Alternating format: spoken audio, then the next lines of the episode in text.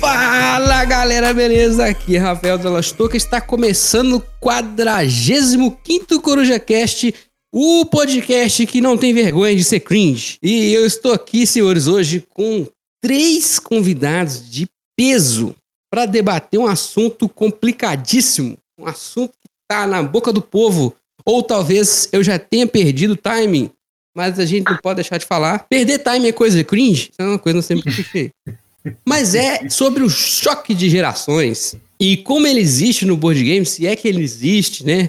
O board game é um hobby cringe. Nós vamos conversar sobre essas coisas, sobre o choque de geração dentro do hobby, o hobby perante olhar dos mais jovens e tudo isso aí e mais um pouco que os convidados quiserem falar. Estão aqui comigo, lá em cima, na ponta esquerda, atacando hoje, representando o São Paulo, que não tem ataque, mas o Primo Coelho tá aí, firme e forte. Primo Coelho, tudo certo, meu cara? Boa noite, boa noite. Que nem diria o, o Paulo do Covil, cheguei no cume, galera. Cheguei no cume, estou no, no Coruja Cast, então agora é sucesso. Tô me sentindo realizado profissionalmente aqui, entre aspas, falando profissionalmente, né? Como é, gerador de conteúdo. E muita alegria estar aqui. Sou, sou muito fã de vocês aí. Obrigado pelo convite. E tamo junto. Uma honra receber você que trabalha numa rede não cringe, que é a Twitch, né? Estamos aprendendo com você, ou será que a Twitch já está cringe? Vamos descobrir daqui a pouco. Vamos descobrir. Aqui, de centroavante, ele que é a experiência desse time, ele que tá aqui representando os boomers. Olha você ver, meu amigo Moita, tudo bem, meu querido?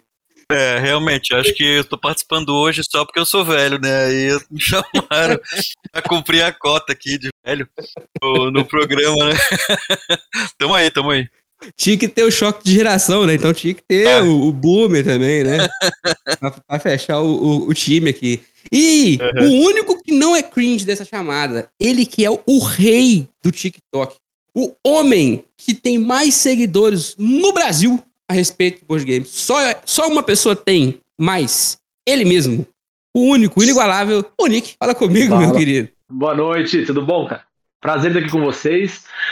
Uma honra de fato, porque no meu tempo, olha que comentário cringe, mas no meu tempo era Coruja Cast 1, 2, 3, não passou do 9. 45, cara. Parabéns, galera. Parabéns. E cara, prazer, pra quem não sabe. É uma honra. Eu, eu, sinto muito honrado de ter você aqui. O, o Nick foi um dos primeiros ouvintes do Coruja Cast. Comentava nos primeiros, um, dois, três, né? E aí o cara explodiu aí, ficou famoso. Eu tive a honra de receber ele aqui agora. Olha você ver que beleza. Ele que é o dono do TikTok, vai mandar fechar o, o Kawaii. Como é que chama a concorrência lá, Pedro? É Kawaii? É, é, é, o Kawaii, é o Kawaii. É o Kawaii. Vai mandar fechar o Kawaii. TikTok do time das... é o resto nadinha. do time das corujas vai ajudar. Hoje eu tenho só dois, porque nós gastamos uma cota com convidado, que é muito mais legal, né? É. Na lateral esquerda está o Pedrão.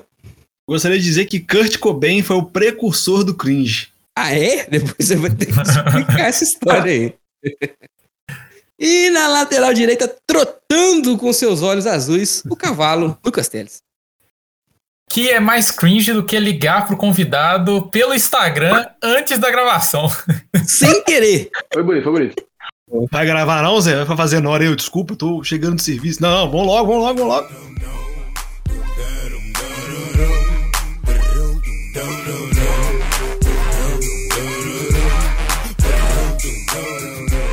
Aqui no podcast sempre tem a jogatina da semana. Sempre que é Coruja Cast, tem jogatina da semana. Então eu vou perguntar para os nossos convidados que estão aqui que eles andaram jogando. Eu vou começar dessa vez pela direita. Nick, o que, que você jogou aí recentemente que você achou que vale comentar sobre aqui as suas jogatinas? Vou surpreender todo mundo, porque esse aqui eu duvido que alguém aqui na, na, na mesa tenha, cara. Ai, ai, ai, lá vem. Esse final de semana contou com Lua Nova, o tabuleiro, tá? Olha aí. Esse, esse aqui não é para qualquer um. Olha isso. Desculpa, não quero nem né, causar inveja aqui. E aí jogamos um Survive, não vou pôr de volta ali, e Boss Monster. Foi a jogatina da semana. Caraca, o cara jogou Lua Nova, mas não é Luna Nova do UV, não, gente, pra quem tá escutando o podcast. É Lua Nova Crepúsculo. É alto nível. É mais cringe ainda. Já, já tá cringe o Crepúsculo? Caraca. Very much cringe. Harry Potter tá, então Crepúsculo Tá possível. quase lá. Harry Potter já é cringe? É. Pô, é, Harry sim, Potter- sim. Tá. É Harry cringe. Potter é o terceiro nível de cringe. O primeiro é tomar café da manhã, o segundo é tomar Hum. café, o terceiro é gostar de Harry Potter, quatro é tomar cerveja de litrão e o resto eu não lembro, não. Tem que abrir o site. Caraca. Boleto, boleto. É. Você tem boleto. É boleto. Ah, é, tem que pagar boleto Não. também. Gente, então cringe é ser adulto. É isso, né? Porque não- Isso, muito bem. agora você entendeu. Caraca, que bizarro. Bom, Moita, o que, que você jogou de cringe aí pra falar, gente? Coisa boa. Ah, essa semana eu não joguei muita coisa física, né? Mas eu joguei ah, dois protótipos. Joguei um protótipo do meu amigo de, de, de, play- de grupo de playtest e de podcast, Thiago Leite. Joguei um jogo dele muito legal, de leilão. E joguei um, um jogo meu, né? Que a gente testou no domingo também. E, e joguei na semana passada, aí eu joguei umas coisas mais robustas ali, o Red Cathedral, né? Eu tinha comentado no outro programa que, o- que o Rafa participou com a gente lá. Não faz Verdade. tanto tempo. É, e eu tô jogando online com o meu grupo ali de, de- Porque assim, ó, é um grupo meio cringe, né? Porque tem ping. Então, alguém fala jogar, alguém vai lá e avisa, tua vez de jogar. É tipo velhinho, assim, né? Tua vez, aí a gente vai lá e joga. É um grupo que a gente faz de jogatina. Eu descobri o Terraform Mars, né, um site meio, meio doidão, assim, que tem todas as expansões e mais um monte de coisa feita por fã. tô jogando lá ah, uma partida gigantesca lá com tudo que existe. É, tô jogando Viticulture, né? Que chegou essa, essa Ah, semana no VGA. já tô jogando algumas mesas em turnos aí. E jogatina física tá meio difícil. A Bianca pegou uma, uma cacetada de trabalho e, e, e tá mais complicado de jogar físico essa semana, mas digital tem jogado bastante. Mas é bom que é jovem, né? Jogar jogatinho digital é coisa de jovem. É, pra falar digital já é, já é meio coisa de velho, né? Jogatina digital. Jogando jogatinas eletrônicas. complicado. Complicado. Virtual. Primão, e aí, meu querido? O que, que tem rolado aí em São Paulo? A fria São Paulo? Pois é, agora o, o, o tempo da semana tá mais dedicado já com o pessoal no, no digital, né? O pessoal da, Uhum. da live, a gente tem jogado diariamente na live lá com o pessoal. Então eu, igual o Moito, a gente testou o Viticulture, né? É, mostramos lá para um pessoal que não conhecia ainda. Também testamos o Abyss é, no, no BGA também, que isso é uma versão muito bonita do Abyss no, no BGA. E jogamos alguns campeonatos, Railroad Inc., é, No Tanks, King Domino, Welcome to e Stone Age. É isso Caraca. que a gente acabou jogando essa semana aí. Uma máquina. Ah, uma máquina. É, digital fica mais fácil, né? é, nesse período, né? Então, e ainda mais é, é, é, a, com, a, a compra das Modi, né? Comprando BGA, eles começaram a soltar muita coisa boa e bonita até, né? Até com uma interface mais bonita e tudo mais. Então, estamos testando isso. Enquanto é, a pandemia segurar a gente, a jogatina mais, mais pesada vai ser essa mesmo. É, não tem como, né, cara? Estamos trancadinhos. Faltando pouco, hein? As vacinas estão chegando. pouco. Esse grupo aqui tá tão cringe que um terço da chamada já tomou pelo menos uma dose. É, agora dá pra medir as idades. É, ela é. Descubra quem é quem, quem tomou, quem não tomou. Muito bom. Pedrão, você andou jogando que eu sei. Você jogou algumas coisas Ó, comigo, antes de comentar o que eu joguei, antes de comentar o que eu joguei, eu gostaria de dizer que é, é incrível. A gente tem três mitos aqui. A gente tem o rei do TikTok, o Hum. rei da Twitch e o rei do Mirk aqui gravando com a gente. Sim. É, então, Eu sou, um- não, eu sou o rei do Gazag. é, nossa, Rei do Gazag. a gente fez uma gambiarra digital aí, cara. Jogamos Lisboa, um joguinho bem cringe, porque tem a ver com destruição, né? Terremoto em Lisboa. Aí a gente jogou Harry Potter sem Harry Potter em Agert The Consortium. Jogamos também Claim, é, uns digital aí. É, Wingspan, implementação da Steam, que tá maravilhosa. E até o dia 8 de julho de 2021, você pode adquirir sua compra por 25 reais. É, e o joguinho aqui do Teles, Five Tribes, que tá comigo e talvez um dia eu devolva ele. Talvez. Ô, ô Teles, deixa eu te informar que a devolução de jogo emprestado pro Pedro ela é um pouco mais longa do que a média. tá? Não, mas aqui, Gira em eu- torno de 90 dias. É, como eu tô, como eu tô perto de mudar, então eu tenho que devolver logo pro Teles, senão, fi, você vai ter que ir lá no Betânia buscar. Senão vai virar É. armário. É. Vai virar armário planejado. Vai, vai virar. Tá ligado? Ó, pra você ter ideia, eu cheguei a ter quase 60 jogos aqui em casa. Acho que hoje eu tenho 28. Então, assim, Tudo virou mais da armário. metade foi embora. Tudo virou armário. E, como é que é o nome? É mármore no, no, no- na cozinha, assim, porque o cara é uma bancada top que eu gosto de cozinhar. Árvore. Top, hein? Aí É sim, bom, dá é pra bom, comprar é um. Blue Raven com a bancada É, de é mármore. 3 quilos de Verde, mármore. verde Ubatuba, que chama, verde Ubatuba. Nossa, sei qual. Ó, rapaz, É, tá que fraco é- não, é porque assim, ó, eu queria preto, só que o preto é 4 conto. O verde Ubatuba, que parece preto, é 1.800 reais, entendeu? Sabe que conhecer mármore é cringe, né? É, coisa séria. eu achei que era coisa de jovem, porque eu ficava vendo no Instagram Não, das pessoas. uh, uh. Não, ainda sabe o Droga. preço. Você sabe eu que jovem não sabe o preço das coisas, né? Porque jovem não compra, ele não paga boleto. Ou, Então, Jovem... deixa eu só fazer um- um- contar uma história aqui a respeito disso. Tava no Hum. supermercado com a Isabela no final de semana, né? Aí fui comprar uns negócios pra gente fazer aqui, né? Eu comprei uma carne, batata. Aí minha mãe pediu pra comprar umas coisas aqui de casa. Eu peguei um pacote de feijão, um pacote de arroz, um pa- papel higiênico, um Todd, né? Aí logo atrás, assim, então tem duas adolescentes no carrinho. Olhou pra mim assim, olhou pro carrinho. Aí o carrinho delas tinha chips, refrigerantes, Skull Beats, o cara a quatro. Elas só olharam pra mim, pra Isabela assim, olharam pro carrinho delas e saíram andando. Eu falei, nossa, velho, que merda. Aí, ela, ela te julgou com os olhares. Pedro. Ela sabia da sua Elas me, me chamaram de cringe quando eu tava fazendo compra de casa. Absurdo isso. Cavalo, jogaste. Jogamos ontem, né, na live, o Lords of War The Deep e jogamos também um joguinho indie que é o Unrailed. Joguinho de trem, Tem nada a ver, viu, Joguinho gente? Não é board game, não. mas é muito legal. Vale a Bem pena. legal. É, é- isso é coisa de jovem, eu acho. Eu acho, né? Coisa, índia É, é, tá jovem, quase né? É jovem. Esse é aquele É. que ir quebrando o caminho, colocando. É, com um trenzinho, corre, pega as coisas, põe no trem. É uma loucura, cara. É um teste pra saber se a sua equipe tá entrosada, né? A- nós já somos amigos há, sei lá, 13 anos, talvez um pouco mais. Então, a- gente, a gente se conhece muito bem, cara. E o jogo, pra gente, clicou muito rápido. A gente, rapidão, a gente já tava fazendo tudo junto, muito bem sincronizado. É bem, bem, bem legal. Eu queria só. Vou fazer uma coisa muito polêmica aqui agora, que é o seguinte: eu preciso fazer uma retratação. Durante Dorime. 75 episódios de podcast, eu gastei a minha saliva atacando Terraform Mars. E aí, meu amigo Moita, que hoje está aqui presente, me apresentou um site que era uma implementação muito bem feita do jogo. E eu fui de coração aberto. Fui de coração aberto. Falei, vamos, vamos ver. Vamos ver, né? Quinta partida desse negócio. E acontece, senhores, que o jogo melhorou muito pra mim. Melhorou consideravelmente. E- e- então, por que eu tô fazendo isso? 80 episódios depois, é, um jogador mudado, né? Aprendi muita coisa nova no jogo. Né? Em BG, na vida, a gente aprende, né? Os gostos da gente mudam. E eu não acho mais Terraform mais uma aberração. É, a minha declaração polêmica aqui é essa. E, e- eu não tenho vergonha disso, não. Não tenho vergonha. Porque a gente, o tempo passou, eu resolvi experimentar de novo e eu achei legal, cara. Achei legal. Não achei nota 10. Ele tem um. Continua tendo umas coisas que eu não gosto, tipo Take That. Absurdo. Tem umas coisas que é muito sinistra lá, tipo.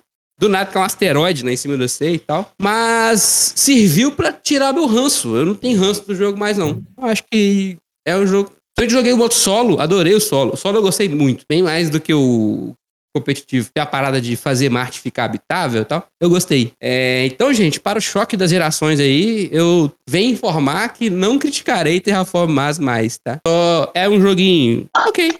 Não tem. Melhorou muito pra mim. É isso que eu tenho a dizer. Ô, Moita, você viu que ele tava falando isso com com uma lágrima quase correndo pelo. É, segurando, né? Segurando. sabe o que gente, é, eu cara? Acho- Eu, eu acho de verdade que a gente não precisa ter vergonha de mudar de opinião. A vida é Ah, assim, concordo. cara. Plenamente. É. Às vezes Eu gostaria gosta, de dizer, gostam, né? Rafael, que o seu aviso prévio será entregado na sexta-feira, depois do episódio. For postado, tá bom? Só pra você saber. Cara, Mas É. o prévio é cringe, né? É verdade. Mas então, é, não vou virar um entusiasta, não vou comprar o jogo com todas as expansões, nada disso. Eu- Aliás, eu nem vou comprar o jogo. Mas vocês não vão me ver xingar tanto quanto eu xingava, não. Acho que ter jogado ele com esse, com esse grupo diferente, é, e somente online, né, que é bem mais rápido, que não tem o toda o, o- a, a manutenção do turno, né, que é pega cubinha, reda pra lá, e é um monte de cubinho, moeda, enfim. Funcionou legal, eu gostei da implementação, e pode me chamar que eu jogo. Mais Online. umas, mais umas 20 partidas ele, ele muda de opinião já. já tá É, não, mas, mas 20 partidas eu viro é, top Vira 1. fanboy. Né? Ô, Rafael, você acabou de perder a sua única função no podcast, que era falar mal do, do Terraform Mars. Agora você vai prestar só pra editar, olha só. Olha aí, você Sabe vê. que, Você vê. o, sabe que o Terraform Mars ele tem uma coisa assim que, que eu acho engraçado é que as pessoas que eu vejo que normalmente gostam dele são pessoas que no passado tiveram alguma ligação com jogos competitivos de combo, tipo Magic Hum. ou é, sei lá ah, Legends of Five Rings do antigão, eh, esses jogos de competitivo Pokémon, tal, jogos Sim. que você eh, cria combos e tal, porque no fundo, no fundo o jogo é um jogo de combo, né? Então você tem que gerar, você vai criar sua máquina e tal, mas eu acho que esse tipo de público é, acaba gostando mais, assim. Ele, de certa forma, ele lembra, né? De Sim. gerenciamento, aquelas. é, uma carta desencadeia outra coisa, as cartas são diferentes uma da outra. Eu acho que esse público aí é o cara que já não era ligado nesse cenário, tendência a não gostar desse tipo. Não, e esse público também, Moito, tá acostumado com take that, né? Com combate direto, né? Principalmente porque os jogos, muitos deles são um contra um, né? Então tem ataque, tem essa coisa, né? Mas assim, é, o jogo continua longo, tá? A diferença é que eu aprendi a desfrutar mais da- do tempo. É, principalmente Aí ele temática, piora, né? né? O tempo, né? Com as expansões piora. É, eu joguei com Prelúdio, né? Esses dias. Prelúdio eu joguei acelera um sem, joguei pouquinho, com. Agora eu tô, tô testando as coisas lá. Mas uma parada é que eu tô aprendendo a prestação no tema dele. O tema é um tema realmente interessante. né? Eu sou, sou físico, né? Todo mundo sabe, então eu gosto desse negócio de astrofísica e de planetas, enfim. né? Então tem, tem coisas legais ali. A ciência por trás ali é interessante. Tem coisas que eu não gosto. Tem coisas legais. Então, parei, parou o rei, gente. Agora é coelhinho, paz e amor. Pra alegria de uns, tristeza de outros.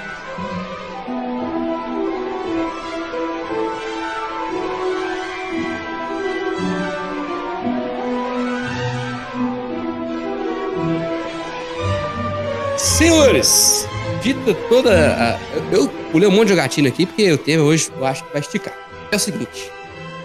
Juntei vocês aqui para falar sobre choque de gerações. É, é claro que é, a história do cringe é só uma desculpa pra gente discutir um assunto que ele existe dentro do BG, né? Não é sobre ser cringe ou não, mas o board game no Brasil, ele tá numa leva, tá crescendo rápido demais, eu diria, né? Então tem uma geração que chegou agora, um ano, um ano e meio, é muito diferente como jogador, como colecionador, enfim, da maneira que vivencia o hobby, uma galera que tá aí há 10, 15 anos, né? E já dá pra dizer que é quase um choque de geração dentro do nosso hobby, né? Inclusive, o hobby é um choque de geração, né? Ele é um, é um hobby que, que nasceu nos anos 60 e 70, né? Com os RPGs, que, 70 e 80, na verdade, né? E aí foi resgatado agora, né? Então, assim, ele, ele tem toda uma questão de multigerações, né? A gente pode discutir aqui de várias formas, né? Antes disso, Pedro, eu queria que você explicasse de onde veio essa parada de cringe. Por que que isso aconteceu? De onde saiu isso? Você sabe? Alguém sabe? Cara, é, tem, tem várias vertentes, né? Teve, teve uma, come- começou no Twitter, na verdade, né? Que a galera, os joviais, começaram a falar: ah, que isso é coisa de cringe, que não sei o que, que é o choque entre a geração dos millennials, né? E a geração Z, se não me engano. É, é, foi uma entrevista, na verdade, com uma. Eu esqueci o nome da atriz. Que ela tava perguntando, comunicando com o pessoal, e aí começou a surgir essas essas, essas pitaquinhas de falar. É que, que ela perguntava pro público dela o que, que eles consideravam. Não era nem o termo é o que considerava aquela. Era cringe ou alguma outra coisa. E aí começaram os memes. Inclusive, eu tenho muito bom, que, assim, que foi a melhor, a melhor eh, interpretação e, e explicação do que, que é esse movimento. É um fantoche que fizeram lá no TikTok. Que, meu, é sensacional. Lá explica a situação.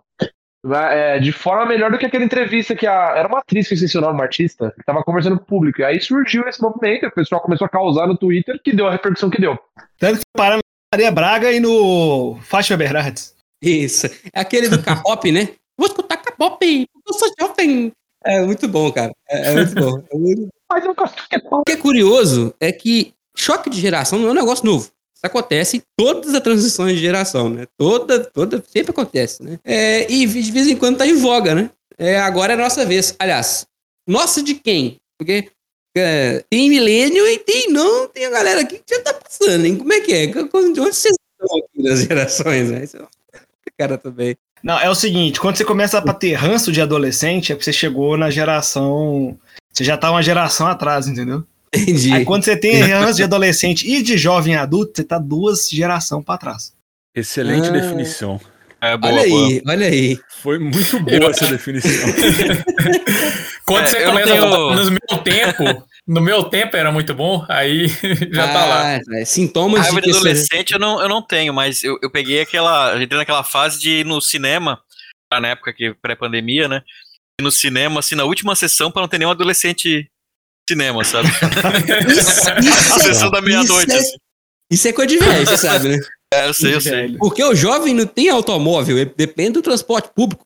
Então ele tem que ir Ah, embora, não pode pegar a sessão de meia-noite. Hum. Entendeu? Agora tem aplicativo, né? Mas na minha, na minha época, aí, de- de- denunciando a idade, não tinha aplicativo. Então, se eu ia no cinema, eu tinha que pegar a sessão das sete, porque o busão parava de passar nove e meia. né? Olha eu, eu sempre tive sorte porque tem um ônibus que eu pego, que para aqui na porta de casa, que ele roda depois da madrugada a cada meia hora. Olha Eu aí. lembro que eu fui no Pátio Savassi assistir a estreia do espetacular Homem-Aranha 2, do qual eu chorei na cena do, da Gwen Stacy. Melhor só. E fiquei. Eu acordo às quatro da manhã para trabalhar. Eu cheguei em casa três horas, né? Da manhã depois do filme, dormi uma hora e fui trabalhar. Olha que legal. Trabalhar de madrugada também é cringe, tá? Pra... Foi a primeira vez que vocês escutaram esse termo, cringe? Eu pergunto porque eu já tinha escutado no passado, mas só que não com esse entusiasmo que o pessoal tá repetindo. Mas cringe é, o pessoal exatamente. pra fazer nele, porque é a nova versão do vergonha alheia. É isso. Sim. Cringe é vergonha alheia. É a melhor definição que você vai ter assim. É que não usam mais algumas gírias do nosso tempo, né? Olha, eu vou falar um negócio que aconteceu comigo, que esse me deixou chateado. Há muito tempo, assim, eu tava com 30 mil seguidores no TikTok. Fui fazer uma trend, porque trend ajuda a desenvolver um pouquinho. Né? Vestido de terno e tal, você que é o cara dos jogos, não sei o quê. E aí, eu todo de terno, nada a ver, e no final levantou um jogo. E aí eu coloquei uma legenda, sou eu, XD. Aí o moleque perguntou, XD é o que, que é XD, irmão? O que, que é XD? Não! Caralho, velho. Aí doeu. Aí doeu. Caralho, mano. O cara não sabe o que é XD, cara. Aí, aí me doeu, aí doeu mesmo. Eu falei, puxa, velho, o comentário até hoje, eu fiquei triste mesmo. Aí eu nunca mais dei XD, Eu vou ter que parar de cê- usar, eu uso até hoje. porque eu sou jovem. Você sente isso, né? É, essa questão de você sentir. é, eu acho que a classificação, é, a gente tem mania de classificar e, e às vezes necessidade de classificar né, as coisas, né? No nosso hobby tem muita classificação, é, na nossa vida tem muita classificação, mas eu acho que não tá muito nessa questão de idade, né? Na minha opinião, assim, ela tá numa questão do, do- de como você se sente, que nem o, o- o Moita falou, de ir no cinema em outro horário, de, enfim, é, é, é mais um. Eu, eu, eu, eu senti isso bastante também. Tem um, um ca- caso interessante que eu tava. é, eu dei muitos anos palestra, né, pra, pra grupo de jovens, de igreja, essas coisas. E aí, não sei o que eu tava falando. E aí eu virei e dei um exemplo que eu falei, então, lembrem, vocês lembram então, né, quando o Badio perdeu o pênalti, né? Aí a galera olhou pra mim falou, quem é Bádio, né? Quem é Quem é pênalti. Aí você, você começa a sentir essa, essa, essa, essa descolada, né, da, da, das gerações e tudo mais, né? Você fala assim, ah, Roberto Baggio perdeu um pênalti, a pessoa não saber quem é. Pra você parece que foi ontem, mas não, pra pessoa ela nem tinha nascido. A pessoa, a pessoa que eu tava conversando não tinha nem nascido, ela era de 98. Então, assim, uma Copa depois ainda era, era a pessoa. Então, assim, é, eu acho que não é muito na questão da idade, mas eu acho que é quando você começa a se sentir, né? Que nem é, é, o Pedro falou de estar no supermercado e ver na fila e ver duas meninas é, falando e tudo mais, você começa a sentir nesses momentos essa, essa descolada, né, de gerações, né? E eu acho que tá mais nisso do que na definição clássica mesmo de idade e tudo mais. É, E, e eu acho que é natural, é natural. O que não pode é isso ser conflito, né? De, de situações que é o que às vezes acaba acontecendo, né? Não só nesse tipo de classificação é, cringe ou não, mas é, no nosso hobby é, tem classificações que geram alguns conflitos que não dá para entender Ah, com por quê. certeza. Uhum. É, é, é isso que não pode ter, né? É, não sei se eu, eu tenho, eu tô- estou chegando aos meus 30 anos, né? E lá onde eu trabalho, contrataram 12 jovens de 19 a 21 anos, ok? E no meu setor só tem nego mais velho que eu. Então eu tava conversando com o menos velho, que tem 35. A gente falando de jogar internet de escada, cara. Como assim internet de escada? Eu falei, velho, vocês não pegaram internet de escada. Tem que esperar até meia-noite pra entrar na MSN, eu sábado, depois das horas da tarde. E aí entra, né? Porque os, o, geralmente o cara que trabalha comigo, ah, sabia que o Pedro tem um, com os amigos dele lá um blog, um podcast sobre jogos de tabuleiro? Aí ele te explica. Então, pera aí, você fica de duas a seis horas sentado numa mesa jogando e, e comendo. Eu falei, é, não, tá, aí sai andando assim, eu me sinto merda às vezes, sabe?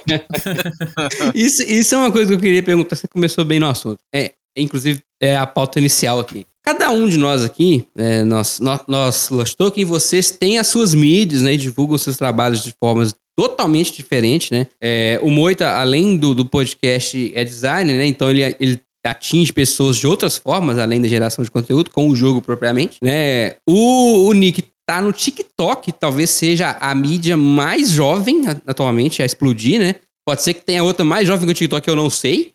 Mas até onde meu conhecimento o Quai, vai. É o Quai. Eu, não, essa é a concorrência, nós vamos acabar com essa ela. É por, é, é. E o... eu vou pedir é. pra que ninguém mais fale o nome, tá? Por favor. É. Por favor, vamos, vamos parar com isso aqui. Por favor, só TikTok. E o primo, cara, ele tá trabalhando forte na Twitch, que é uma, uma mídia que não é tão nova assim, mas ela é muito popular na, na faixa de idade dos millennium para baixo, né? A galera que é, que é vamos, vamos falar abertamente aqui, os quarentões não estão acostumados com a Twitch. A Twitch é uma mídia um pouco mais jovem. Então a gente tem aqui gerações diferentes, jeitos diferentes de consumir conteúdo do hobby. Queria saber como é que é o perfil dos públicos de vocês? É, se vocês escolheram de propósito atingir essa faixa, ou aconteceu, encaixou, assim. A gente tentar entender as diferenças entre elas, sabe? Eu acho que tem muita coisa que não encaixa. Eu tenho certeza que o público do Nick é muito diferente do público que escuta o Eurogames Podcast. Tenho certeza. Né? Embora eles falem no mesmo assunto, né? Isso é um negócio muito curioso. Né? Revelações aqui hoje. Olha aí, vamos lá. Eu quero saber que vou começar pelo primo. Primo, como é que é a você que tá começando agora, inclusive, né? Um canal novo, né? Que, é um negócio diferente também, né? Como é que você tá sentindo o público, a relação de ser um novato, né, na geração, né, que você é, uma, da nova geração de geradores. Olha que coisa mais maluca. É, ainda tem esse tipo de conflito, né? Essa categorização, né? É, é. Sabe que assim, a Twitch, ela não tava nos meus planos, assim. Eu hum. eu trabalho com marketing, né? Eu tenho uma agência de marketing e, e e um dos meus clientes virou para mim e falou que ele queria montar uma. como se fosse uma televisão na Twitch. Que hum. ficasse passando programação deles lá e etc. Que às vezes eles pudessem entrar ao vivo. É cliente na área médica, né? E ele falou: não, eu quero que você. Eu queria que você desse uma olhada, porque eu queria colocar um monte de conteúdo que a gente tem gravado passando lá. E eu falei, mas Twitch? Ele falou, é, Twitch, porque eu acho que é uma mídia legal. E era uma mídia que estava fora do meu radar. É, eu sei que era uma mídia que já tinha tentado grandes é, incursões é, e não, não tinha dado tão certo, mas de um tempo para cá estava começando a pegar, principalmente pelas restrições que o YouTube estava colocando na galera. Então, muita restrição de, de algoritmo, muita restrição de, de terminologias e etc. Eu falei, não, pois nem, vamos dar uma estudada.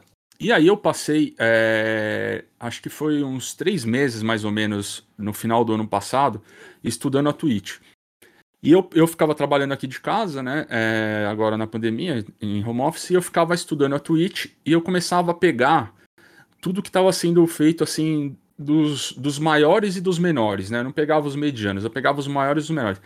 E aí você via lá, por exemplo, um cara que é uma referência hoje na Twitch, que é, é, um, é, um, é o top 5 no mundo, que é o Gaules, por exemplo que é um cara que transmite campeonato de CSGO. Hoje ele, ele já conseguiu, tá conseguindo até transmitir NBA é, pra molecada, que é uma coisa muito louca, porque assim, você tem rede de emissora que não transmite a NBA, não consegue transmitir a NBA, uhum. e os caras conseguiram transmitir a NBA, eles estão transmitindo os playoffs e tudo mais. Então, assim, ele, ele alcança, ele chega a alcançar 170, 180 mil pessoas é, na live do cara. E aí eu comecei a estudar também é, vendo que era, um, era, era muito segmentado, o, a grande massa da Twitch estava muito segmentada nos jogos eletrônicos e tudo mais, uhum. eu comecei a pegar os canais menores.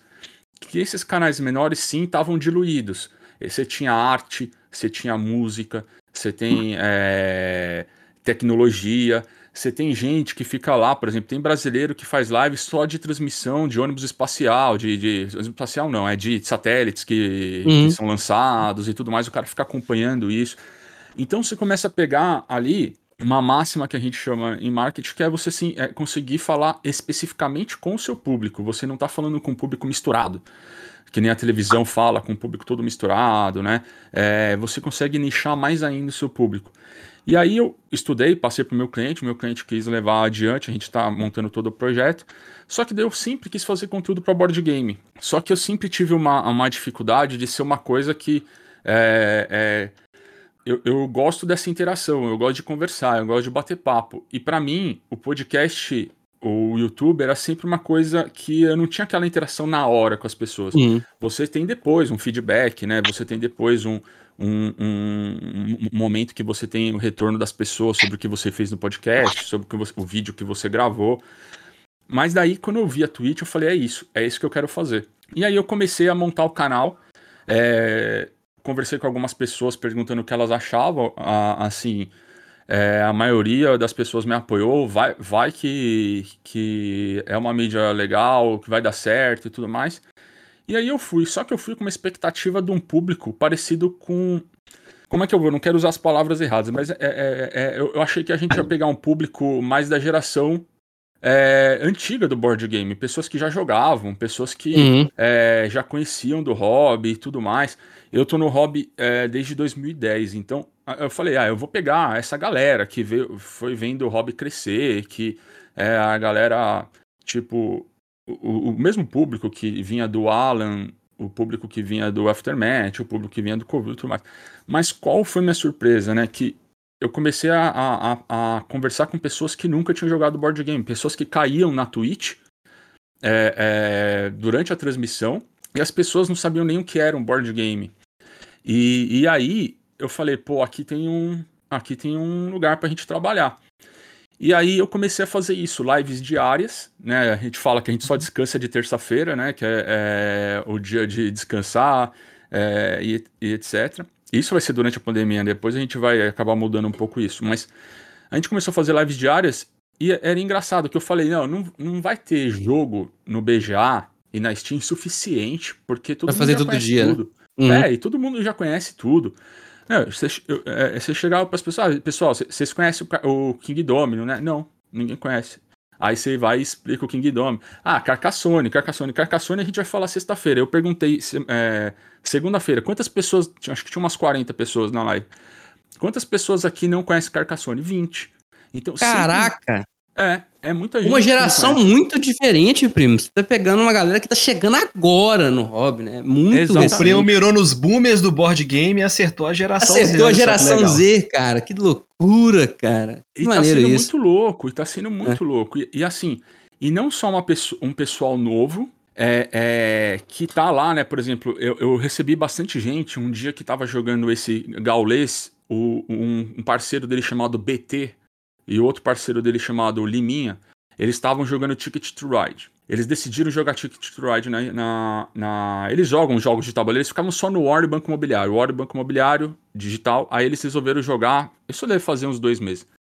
Eles resolveram jogar um Ticket to Ride. Eles começaram tudo errado. Os caras falaram: vamos devolver o dinheiro, vamos devolver o dinheiro. Esse jogo é muito ruim, esse jogo é muito ruim. E eles. Não, aí um deles começou a falar: não, vamos tentar, vamos tentar descobrir o que a gente tá fazendo de errado. Aí eu comecei a mandar mensagem pra esse BT: faz assim, faz assado. Aí ele começou a ganhar e não, não contou pros caras que, que tinha uma galera recebendo ele. E aí eles começaram a entender o jogo e começaram a gostar. Só que assim, o cara tinha 5 mil pessoas. Esse cara tinha 5 mil pessoas, né? O Gaules tinha, sei lá, umas 20 mil. E aí ele falou, eu mandei uma mensagem para ele. E aí ele falou: olha, pessoal, esse é o primo, ele tem é, uma live só sobre jogos de tabuleiro. Que esses que a gente tem jogado de vez em quando. Aí caiu bastante gente pra, pra gente lá e, e uhum. a gente tem mantido. Fora isso, é um pessoal que não conhece. Tem também um pessoal, Rafael, e aí foi uma ignorância da minha parte, e eu comecei a, a pensar o hobby de outra maneira. Que foi o seguinte: é, tem uma turma que é a única possibilidade que eles têm de jogar com alguém. É, é, seja por questões comportamentais, por exemplo, que não gostam de estar com outras pessoas, que tem algum tipo de situação que não não se sentem bem em uma. Todo mundo uhum. fala, não, vai, monta um grupo na sua cidade, vai para um restaurante. É como se fosse fácil, né? É, é, Sem problemas de introversão, né? Isso. isso. É...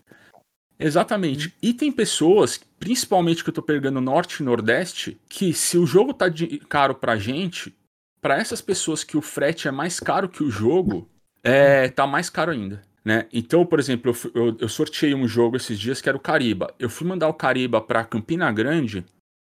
É, o Cariba saiu 40 e poucos, 50 reais, acho. E o, o frete para Campina Grande foi 70. Nossa. Não, mais caro que o jogo. É, é mais é. caro que o jogo. Então você fala assim, para essas pessoas que de repente elas conseguem ter acesso à internet, mas estão com dificuldade, o, o Ricardo ou o Rafael lá da País, quando entra na live, os caras ficam, vem pro Nordeste, vem pro Nordeste, traz uma loja para cá, traz uma loja para cá. Porque é muito difícil para eles também comprarem é, um jogo preço de, é, pelo preço de dois jogos, entendeu? Então a gente começou a abraçar esse pessoal e por isso que eu cada vez mais eu tento conseguir parceiros, e eu também coloco como, como, como, vamos dizer assim, minha contribuição, sorteios e, e prêmios e etc. Para a gente poder é, distribuir mais jogos para essas pessoas que estão querendo e tudo mais, mas ou que por uma questão comportamental, comportamental ou por distância não conseguem. Então a gente acabou pegando um público que eu não tinha nem noção que eu ia pegar na, na Twitch, né? Isso foi muito bacana.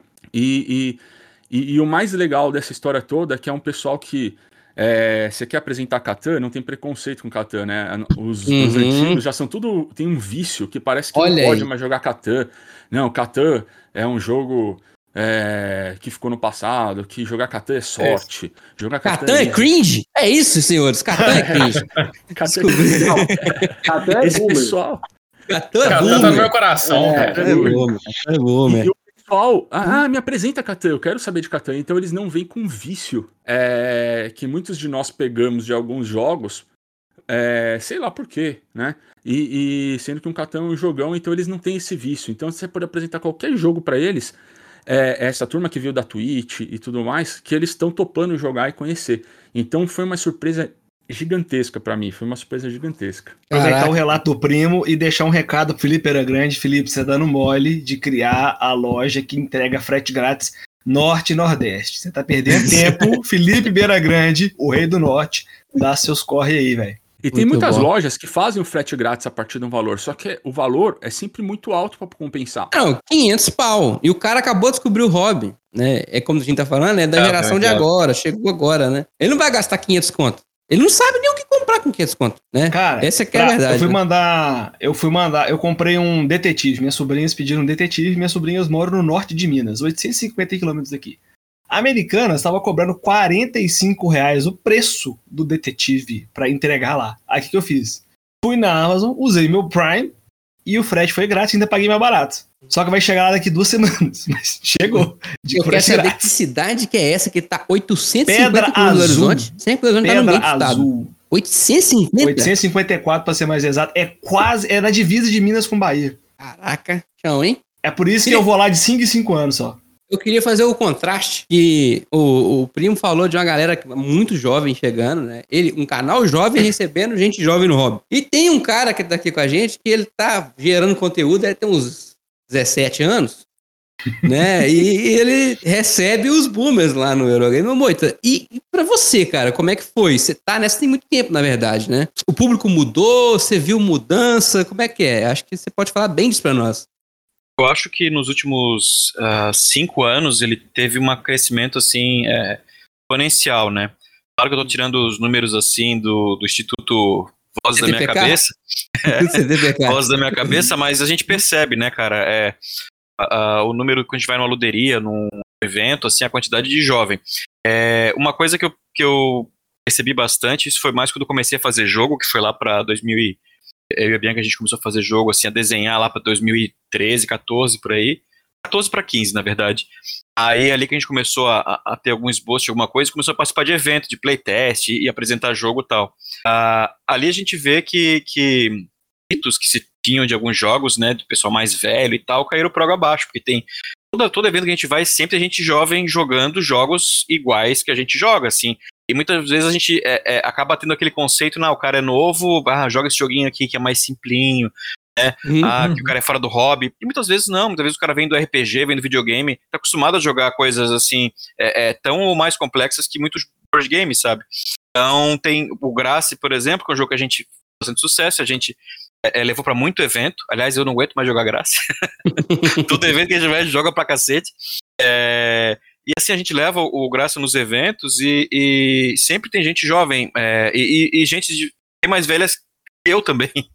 tipo, muitas mães, é, pais jogando com os filhos, vão nos eventos. No DOF acontece isso direto. Né? E, e, muitas vezes os mais jovens acabam a, a jogando, pegam muito mais rápido, né? É, é, não tem ainda aqueles vícios dentro do mais velho, ficando viciado, né? É, é, é o cérebro fazendo aquelas conexões, vão ficando viciadas, né? Então, uhum. dificuldade de aprender coisas novas, né? Quando vai ficando mais velho. E, e com relação à criação de conteúdo, é, eu comecei já há, há, um tempo atrás, eu, eu participava, né? Eu não fazia nada, eu só era participação especial no YouTube, né? Na época do onboard, uhum. é, com o Lucas e tal. E fiquei pouco tempo, gravei poucos poucos programas, eu escrevia muito, muito review em texto, né? Na época eu tinha uns 30 anos ali, um pouquinho. Aí já não era tão jovem. aí naquela. Há 22 naquela... anos atrás, o Moida tinha é. 30. É. Aí naquela é. época lá, a gente, eu acabava fazendo mais é, escrito porque eu gostava, assim. Uh, e eu, eu, só que eu tava naquela fase ainda do deslumbramento. Embora já tivesse alguns anos assim, tinha jogado durante muito tempo os mesmos jogos e comecei a conhecer muita coisa nova e tudo para mim me deslumbrava. É, nossa, joguei Eldritch Horror. Meu Deus, eu, eu amava Eldritch Horror. Melhor jogo sensacional. De sensacional. Bora, eu tenho um né? review que eu acho que não existe mais, porque na época que o site lá, a gente acabou o grupo, o site acho que foi não existe mais. Tem um review que eu escrevi Flogão, do. Né? Flogão. Flogão. Flogão, o nome. Flog. E, e, tinha um review lá que, nossa, eu apaixonado por Eldritch Horror. E hoje em dia, assim, eu acho o jogo ok, assim, mas eu não. É, tipo aquela história, vou ficar quatro horas jogando para perder, sabe? Então me dá muita vontade, né? E, e, tudo me deslumbrava muito, né? E, e, isso vai mudando com o tempo. É, e o público também eu senti que ia acompanhando, assim, fazia, uma, tem um outro que sempre ficava, assim, também foi mudando, foi envelhecendo comigo. Uh, eu tive durante um tempo, assim, fiquei sem fazer nada de conteúdo, aí eu fiz o Overlord Podcast, que era com o Macro, é, que era do Macro, na verdade, ele me convidou a participar, só que aí quando o Macro foi pro Japão morar lá, ele, ele deixou na minha mão assim e ferrou, né? Aí eu chamei o Alan Farias pra, pra me ajudar, mas não deu certo. A gente gravou mais alguns programas e o podcast é, é, acabou. Uh, eu matei o filhote do, do Mac. Aquele, no, nesse daí do Mac, ele tinha um público mais diferentão, assim, porque a gente falava de, de board game, mas de pautas mais comportamentais e tal, né? E, e enquanto de, aí depois disso eu participei, participo até hoje, né? Que o Alan me convidou a participar de um, um programa de cultura é, pop, assim, que é o Procurando Bitucas, é um nome horrível, uhum. mas. É maravilhoso esse podcast. É maravilhoso. Um abraço pro Alan, inclusive. É meio sem filtro, assim, né? A gente é. então, acaba falando, se passando um pouco. Mas eu gosto bastante de gravar, às vezes outro ele me convida quando é assunto que eu, que eu, eu gosto muito de, de cinema e, e, série, né? Uh, e acabei fazendo o, o Eurogamers Podcast. A princípio, o Eurogamers Podcast era só para ser eu e a Bianca, bem no começo, assim. Só que a Bianca, ela não gosta muito de gravar, né? e, e, a gente gravou, acho que os três primeiros programas, os dois primeiros, assim, ah, não quero mais, tal. Aí eu comecei a gravar, aí eu ia, ia desistir, né? Tipo, eu gravei três programas, ah, vou desistir, não tem mais saco pra isso. Acabou que o Nunes, né, que eu já, já conheci o Nunes há alguns anos já, eu, uh, e o Leite também, Aí eu, o Nunes ah, por que tu acha de fazer aí o, o, Vamos gravar junto, vamos montar parceria e tal. Disse, não, vamos. Aí eu peguei assim, ah, eu preciso de um, um, terceiro, assim, dois eu acho meio ruim a conversa, né? Aí eu chamei o Leite. Aí também, porque o Leite é um cara que eu sabia que ele ia ajudar na parte técnica bastante, né? o Leite, ele, ele, ele manja bastante de edição, né? O Leite Faltava tem uma experiência ali grande. o trato da geração mais Faltava. jovem com a tecnologia, né? É, o Leite, hum. na verdade, ele só tem cara de jovem, ele tem quase a minha idade, tá? Só pra deixar claro. Olha assim. aí, olha aí. Ele é mais bem aí. cuidado, né? Ele usa produtos Ivone. é, é, o cara é vegetariano, né? Mais saudável e tal. É, uma colágeno. Colágeno, né? colágeno. Mas o público que a gente percebe lá é um público da faixa dos 30 aos 40, né? Que, que é. escuta o, o, o podcast. E, e, a gente queria, né? Até. É, é, mas é, é eu, aquela história, né? Se o cara, só três velho Conversando, as pessoas não querem saber de velho, né? Tipo, querem escutar gente nova, novas experiências, né? A respeito. E, e, querendo ou não, o podcast em si, que é, o formato original dele é só áudio, é um negócio que já é bem restritivo, né? Então. Acaba ouvindo podcast, uhum. é, as pessoas se perguntam, né? mas como é que você escuta? Ah, eu escuto eu estou indo trabalhar no carro, eu estou escutando quando eu indo para a universidade, eu estou escutando é, quando eu vou correr, sabe? Então já, já são. É, é, é um público específico já que pega só a mídia de áudio, né? Então te limita muito. É o rádio, né? É o rádio. Exato. É, o negócio do podcast é que ele, ele é um ótimo preenchedor de tempo, né? Porque às vezes você tá fazendo uma tarefa que você tem que fazer, não tem jeito, né? E pra você não ficar morrendo de tédio fazendo aquilo, tu coloca um podcast para tocar, né? Tem gente que gosta de ouvir música, enfim. Eu, eu escuto dezenas de podcasts fazendo essas coisas, né? E isso rádio. te limita pra caramba no público, né? Porque jovem não faz tarefas, assim, com grande frequência que a gente faz, as tarefas chatas. Né? Eles têm mais tempo para fazer coisas legais. Então, eu, me parece, tá? Tô falando totalmente do CTPK, Centro de Pesquisa Tirei do Cu, e é coisa de gente mais velha mesmo, atarefada, né? É, Tem boleto, né? É, a galera tá pagando boleto. Na fila do banco, mano. Quem vai em banco? Banco é coisa de cringe, né? Aí você fica no banco. Aí tu fica lá escutando essas coisas, né? Me, me parece. Calça skinny também é cringe. Então, os Isso jovens. Isso que você aí... falou é legal porque é o seguinte: você falou que ninguém quer escutar velho. Olha que coisa curiosa. Velho quer escutar velho, né? É. Mas. Isso, e tem outra coisa.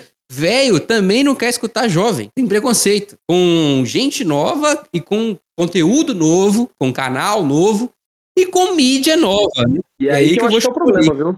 Gente, eu... já emenda e já me fala da sua experiência na rede dos jovens. Que você já é o cara que tá. Na verdade, é a rede. Aí que vocês vão passar, porque os dados que eu vou trazer aqui hoje são implacáveis. Já vamos começar aqui primeiro. Para eu criar esse canal, a ideia, na verdade, era para o YouTube. E uhum. Eu também tinha esse interesse em poder ter uma interação maior. Mas ainda assim eu tinha que me desbravar.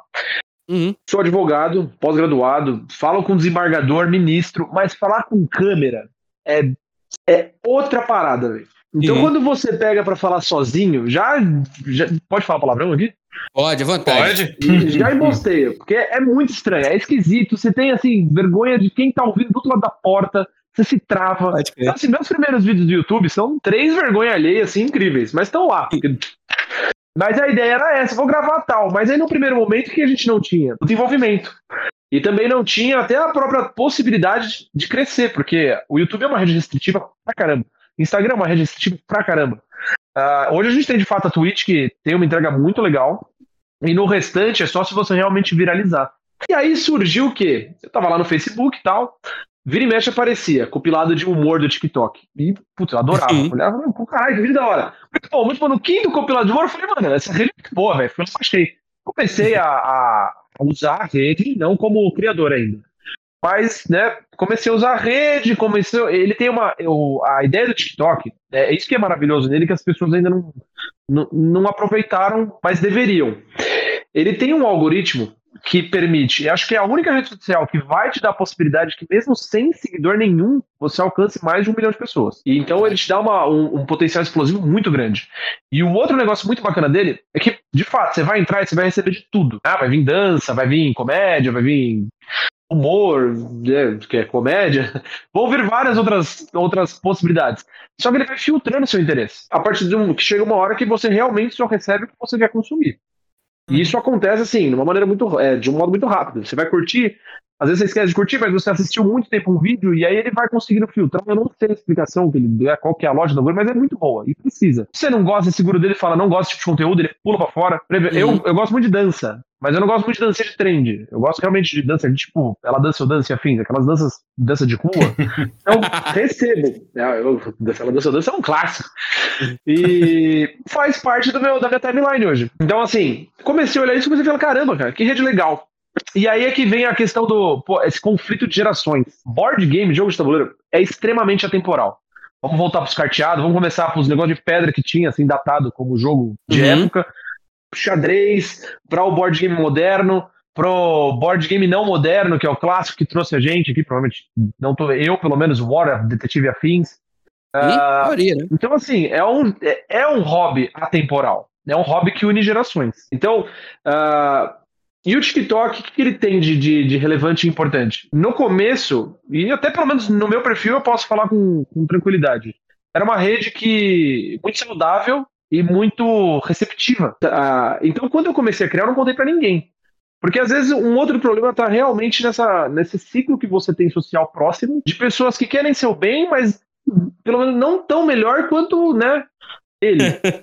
Então eu guardei pra mim, cara. Eu guardei, não era nem possível, eu guardei, não, não divulguei. Falei no YouTube, deu, não deu certo, enfim. Tem Instagram, eu só fazia foto também, não era pra dar certo, porque não tinha nada demais.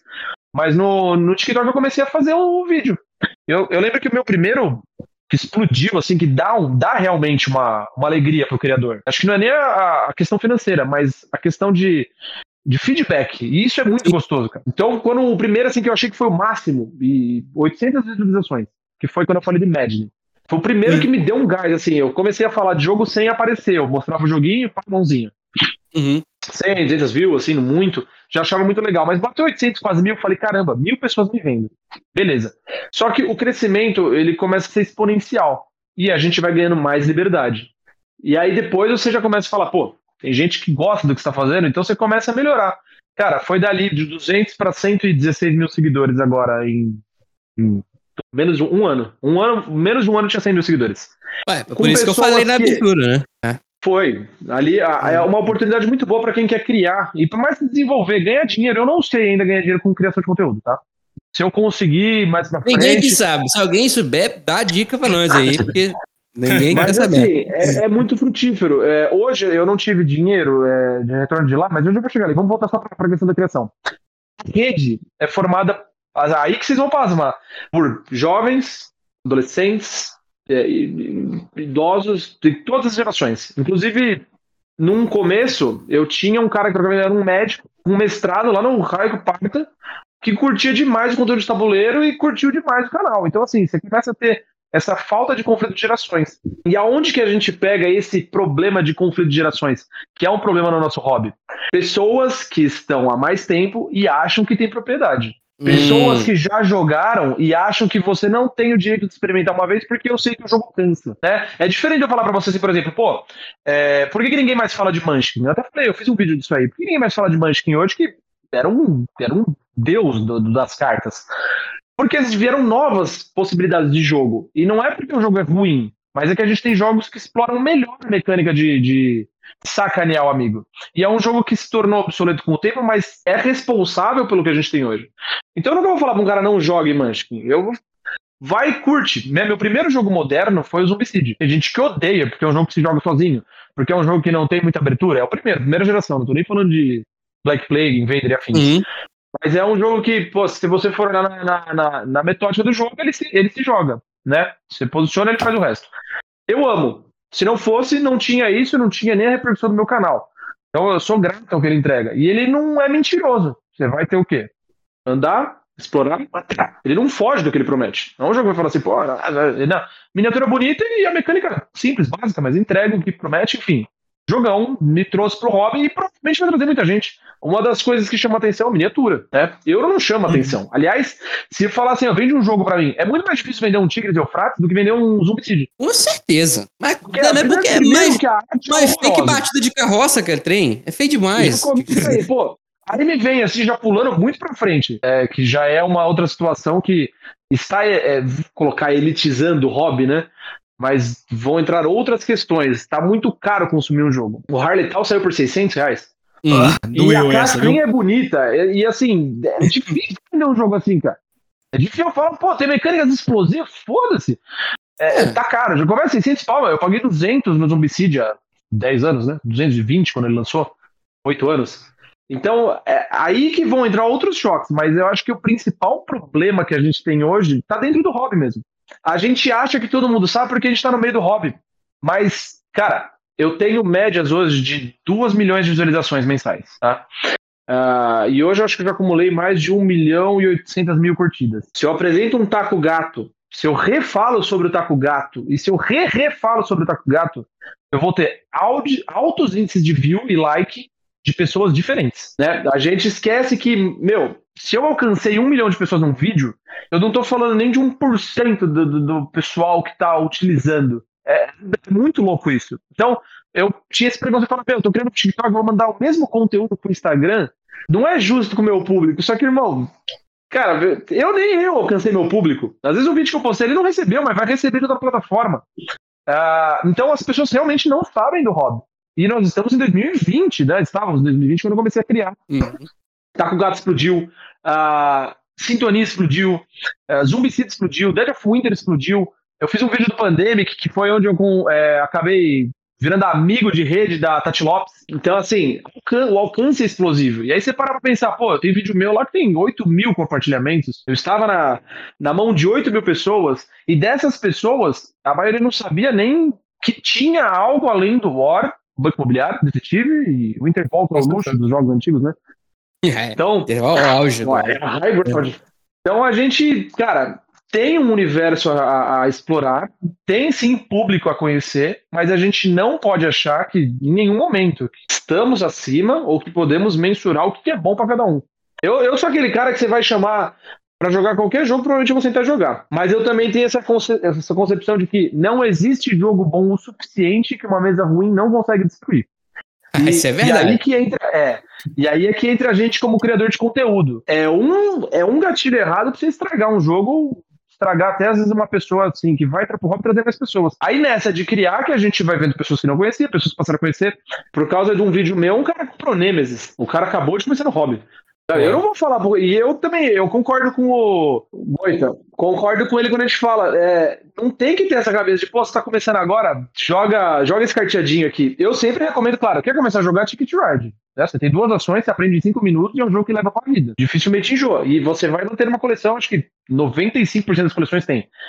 Mas assim, o cara gostou da temática do Nemesis, quer enfrentar, já tem o conhecimento de outros jogos, cara, vai encarar e vai, não é grego, não é um negócio assim, pô, nossa, é impossível de jogar, não é. Você não precisa ter experiência pra jogar um jogo, você precisa Não, é um ter alguém superior, jogar, né? pra facilitar.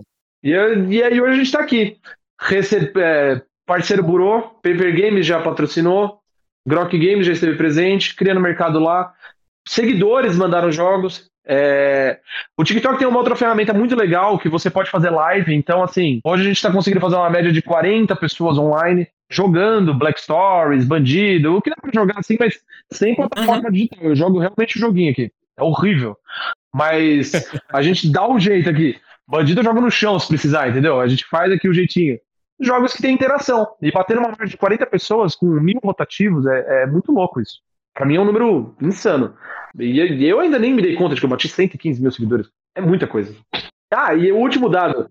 Dos 40 online, 32 mulheres jogando ativamente. Caraca, isso é muito bom, hein? Não é hobby de homem, que, que é o que saca por aí. É a minha maioria fixa de live é mulher, participativa, cabeça, galera joga, meu, e mandam muito, muito, porque às vezes a gente acaba batendo papo de outros jogos, né? Eu só posso jogar simples por limitação.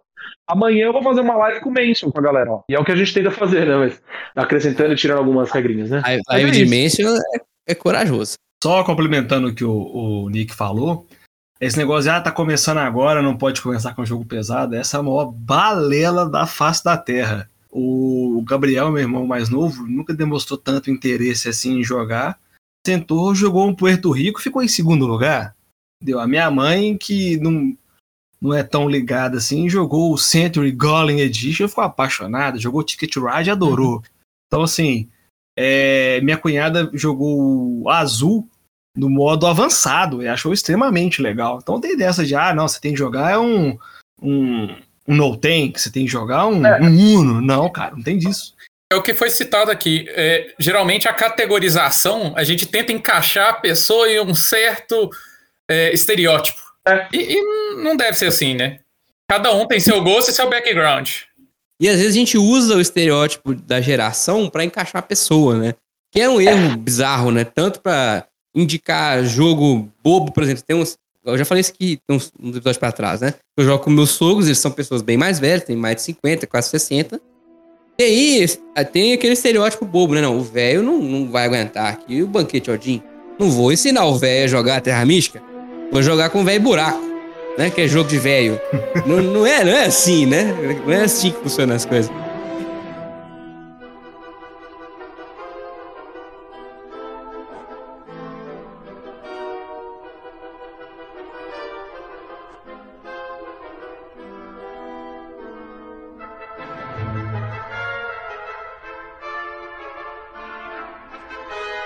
Inclusive, dentro da geração de conteúdo e, e dentro do, do hobby, eu já eu presenciei uma treta.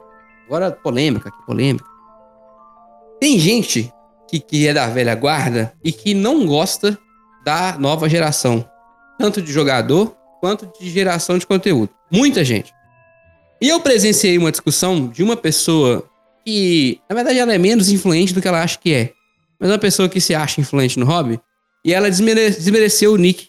Porque o, o, o, Nick, o, Nick, falou que, sei lá, é, o, cara, o cara tava defendendo que os canais que são relevantes são X, Y, Z. E o Nick falou, pô, a galera ignora o TikTok mesmo. A frase foi essa, né? É, vou só complementar um pouquinho a ideia, porque o que, isso que me incomodou mesmo. Ele falou que assim, que. A hipocrisia. Tava, era de noite isso. Ele falou que os canais de criação de jogos não são valorizados no Brasil. Eu falei, pô, esse Thaís que aí falou três canais lá, tipo, falou Jack, falou não sei o quê, falou Covil. E o maior deles tem 35 mil. Eu falei, pô, você não falou do TikTok, tem, eu tenho 100 mil lá. Ele falou, ah, mas aí não vai. Aí ele já começou a desmerecer a própria criação de game. Aí isso que me ah, pegou. Aí mas aí, aí, o cara falou: não, mas o TikTok não tem a menor relevância no cenário. O cara falou: não faz diferença. Não faz diferença para você que é um velho amargurado na vida, entendeu? Que tá preso na, lá atrás, no passado, na sua geração. No mundinho que ele acha que ele controla, não é relevante. Porque também ele não quer que seja. Perceba que tem gente das gerações antigas é. que não é. quer que a Twitch seja relevante e não quer que o Nick seja relevante, não quer que o Primo Coelho cresça. O Primo Coelho sofreu ataque no começo do trabalho dele. Ele sabe disso, tá aqui. Eu falei com ele, inclusive, para não se abater por isso, porque tem mais gente para estender a mão do que para dar soco. Eu, eu, eu, sempre vou acreditar nisso, né? As mídias novas, nova geração de mídia, tem muita gente que não quer que você cresça. Não quer. Ele quer continuar sendo o rei da cocada preta, mesmo sem se reinventar, mesmo sem tentar alcançar novos públicos. Isso é um erro bizarro, bizarro. Esse hobby nosso é embrionário. Eu até falei isso com, com o primo tem pouco tempo, né? E como ele tem crescido exponencialmente, tem um monte de camadinhas, um monte de geraçõezinhas que não precisa ter um rei de tudo. Tem espaço para todo mundo. Mas a galera mais velha, não estão todos, tá? Tem muita gente que é, que abre o braço, recebe bem, mas tem um pedaço pequeno e barulhento que não quer a nova geração. Eu não sei o que vocês pensam disso. É engraçado isso aí, o, o, que eu noto assim, essa, esse conflito geracional, né? Ele acontece no hobby na, na geração de conteúdo. Sim. Não vejo acontecer nos outros aspectos do hobby, por exemplo. É, na, na, quando você vai falar pro hobby mesmo, de verdade, na questão da, de jogar, o ato de jogar e reunir uhum. pessoas para jogar, seja em luderia, em evento, isso não acontece. É porque você reúne pessoas de tudo, todas as faixas etárias e joga e o, é, você entra naquele mundo do jogo, naquele círculo do jogo e, e, todo mundo fica, fica igual ali, né? Que eu acho uma coisa maravilhosa que existe no board games. A mesma coisa nas comunidades que eu participo de game design. Interessa a tua idade na comunidade, interessa se tu faz um bom jogo, se, se tu tem ideias legais e isso, isso que conta, assim. Agora, isso na produção de conteúdo realmente é, eu já vi acontecer, assim, e realmente é meio frustrante. Né? Porque eu conheci muita gente a, a, antiga, assim, muita gente já desistiu, né? já saiu do hobby. E, e, e, eu vejo esse discurso e, e eu fico dividido, assim, porque para mim a produção de conteúdo é, é, a última coisa da minha lista de prioridades. Né? A, minha prioridade hoje em dia no hobby é fazer jogo, é que eu gosto. Né? É, e, e, eu noto muito isso, assim, que, por exemplo, quem vai trazer um potencial consumidor para o futuro, né, para quem é game design, é o Nick, né? Que vai, mais gente vai conhecer, porque o pessoal que vai consumir os jogos é aquela base de potenciais consumidores daquele jogo está fazendo, ela nunca vai crescer se continuar desse jeito, ela vai se retroalimentar. E pior, ela vai diminuir. Né? Porque esse pessoal vai se aposentando, as pessoas vão tendo outras coisas na vida e vão deixando, vão morrendo, né? Acontecer. É. Ô, Moita, é só você ver a galera que. A, o grande número de leilões da galera luquitando do hobby, cara. É, é, pessoa, o pessoal é. saindo porque o pessoal já, tá, já cansou, já deu o que tinha para dar e sai vendendo jogos. É isso, tem isso até chegando, tem né? vários fatores, né? Eu acho que essa questão do, do pessoal brinca aí do look tá, né? De, de vender tudo. Tem vários fatores, assim. É, é, total desinteresse do hobby, isso acontece com qualquer coisa na vida, né? Frustrações, não ter o que jogar, é, é, questões financeiras, acho que hoje em dia é a principal, né? Porque tá tudo muito caro. Na pandemia, muita gente perdeu o emprego e tá vendendo tudo mesmo. É, e, pô, e, e, querendo ou não, board game é um, é um hobby que tem essa vantagem de você comprar um produto e você revende ele por quase o preço que você pagou, né? Você tem às vezes mais, hein? Às vezes bem mais, às vezes o dobro. É, você consegue ter um retorno bom assim, então você consegue mais ou menos recuperar um pouco do prejuízo que você tomou, né?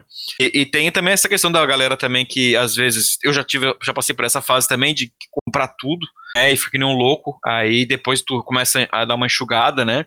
Tudo acontece com todo normal, né, cara? E, e, e, é isso, assim, eu, eu vejo muito mais assim, eu sinto que tem que ter mídias novas, né? É, trabalhando assim para poder ampliar. E como vocês falaram, eu acho que essa preocupação ela é meio boba, né? Porque tem vaga para todo mundo. Se você quer falar só para aquele grupo de pequeno de pessoas, beleza. Quer falar para público novo, beleza, também tem. Então não vejo porquê. Nem sabia da treta, tô sabendo agora. Mas é, eu fico assim, é. admirado, assim, que, que algumas coisas parecem que sempre acontecem, né? A história vai se repetindo, é bizarro, né? É. E, e, são coisas que. É, são situações que deveriam ser complementares, né? Assim, é, eu, eu, eu já tô há muito tempo no hobby, mas assim, de geração de conteúdo é o quarto mês. É, eu, eu gostaria de poder ter, por sei lá, vou, eu vou dar um exemplo aqui. Eu gostaria de ter, por exemplo, mais contato com com Jack, com não sei quem, para absorver toda a experiência que eles têm e tudo mais, que já estão há muito tempo, e, e, e, e, ajudar a gente nesse início, o que, é, o que é legal, o que não é, etc. Então, eu acho que deveria ser algo assim, e, e quase que natural de acontecer, né? É, o que eu vejo é que às vezes uma pessoa vai, abre um canal, pô, ela só tem 10 jogos e quer fazer um conteúdo, né? É, é como se a quantidade de jogos fosse uma coisa determinante para a pessoa poder ter algo para passar para alguém, ou algo para fomentar o hobby, ou algo para ajudar alguém. É, é, eu acho isso é, é, quase que nem o Moito falou, é, é, é, não tem nenhuma uma explicação coerente para isso acontecer, não tem uma algo racional. Ego. É, pode ser ego, pode, não sei. Porque essa, essa questão especial foi bem fútil. E, aí foi de graça, era tarde da noite, eu nem lembro o que estava acontecendo. Eu só achei que assim, muito hipocrisia da parte dele. Falei, pô, mas você tá pedindo uma valorização e não valoriza os que estão chegando. É, mas. E aí ele falou aquilo lá que falou, aí deu uma baita discussão, falei lamentável, porque ele se porta como uma figura de grande renome, maior do São Paulo, diz o, histórico, inclusive, mas assim, falta humildade, é ego mesmo, é questão de ego, não sei, não sei explicar também, porque não fez sentido para mim. nesse caso, pô, nesse caso especificamente, eu posso te afirmar que é, Nick. É uma questão megalomaníaca, quase, né? Pô, assim, é, é, tão irrelevante o meu, meu conteúdo que quando estourou meu vídeo do bandido lá, acho que 460 mil visualizações, eu esgotei o estoque de três lojas que eu indiquei. Sabe, mas, Fui mas, mas, mas sabe qual é o problema? Você não é parceiro da pessoa. Foi uma parada mais megalomaníaca do que o primeiro episódio do Senhor dos Anéis custar 450 milhões de dólares? Então, a diferença é que esse. É... Nossa, velho, eu tô lavando uma roupa suja do cacete. Mas nesse caso, especificamente, o camarada, ele nem quer investir os 450 milhões. Ele só quer manter. Sabe o que eu tô dizendo? É, é essa que é a minha preocupação. O primo falou um negócio muito legal. Tem velho que não gosta de novo e tem novo que não quer aprender com velho também, tá? Tem, tem as duas coisas. E a transição precisa ser mais natural, entende? tanto no jogar, quanto no gerar, quanto no criar jogo, e aí talvez o Moita pode falar mais disso, né? Porque você se inspira em designers mais antigos, né? Você joga jogos para aprender coisas e vai criar coisas novas. Né? É um fluxo natural, mas a galera é, não quer. É aquela coisa que eu, me, eh, que eu que eu espero em minha vida, né? Melhoria contínua. Olha aí, ó o menino da PDCA aí, loucura aí. Mas sabe, é, é, é, é, precisa acontecer assim pessoas é, darem espaço, umas ensinarem às outras, mas tem, às vezes o conflito é tão besta, a palavra é besta, que eu não consigo conceber. Sabe qual, por que razão isso está acontecendo? O que eu percebo é que geralmente é, esse, esse bloqueio vem de quem é mais velho. E infelizmente, assim, é, é, o boomer é mais prejudicial do que, o, que a geração Z. E é triste isso. Porque existe essa questão de ego, essa questão de superioridade, essa. Eu não, eu não gosto de usar a palavra humildade, mas às vezes a.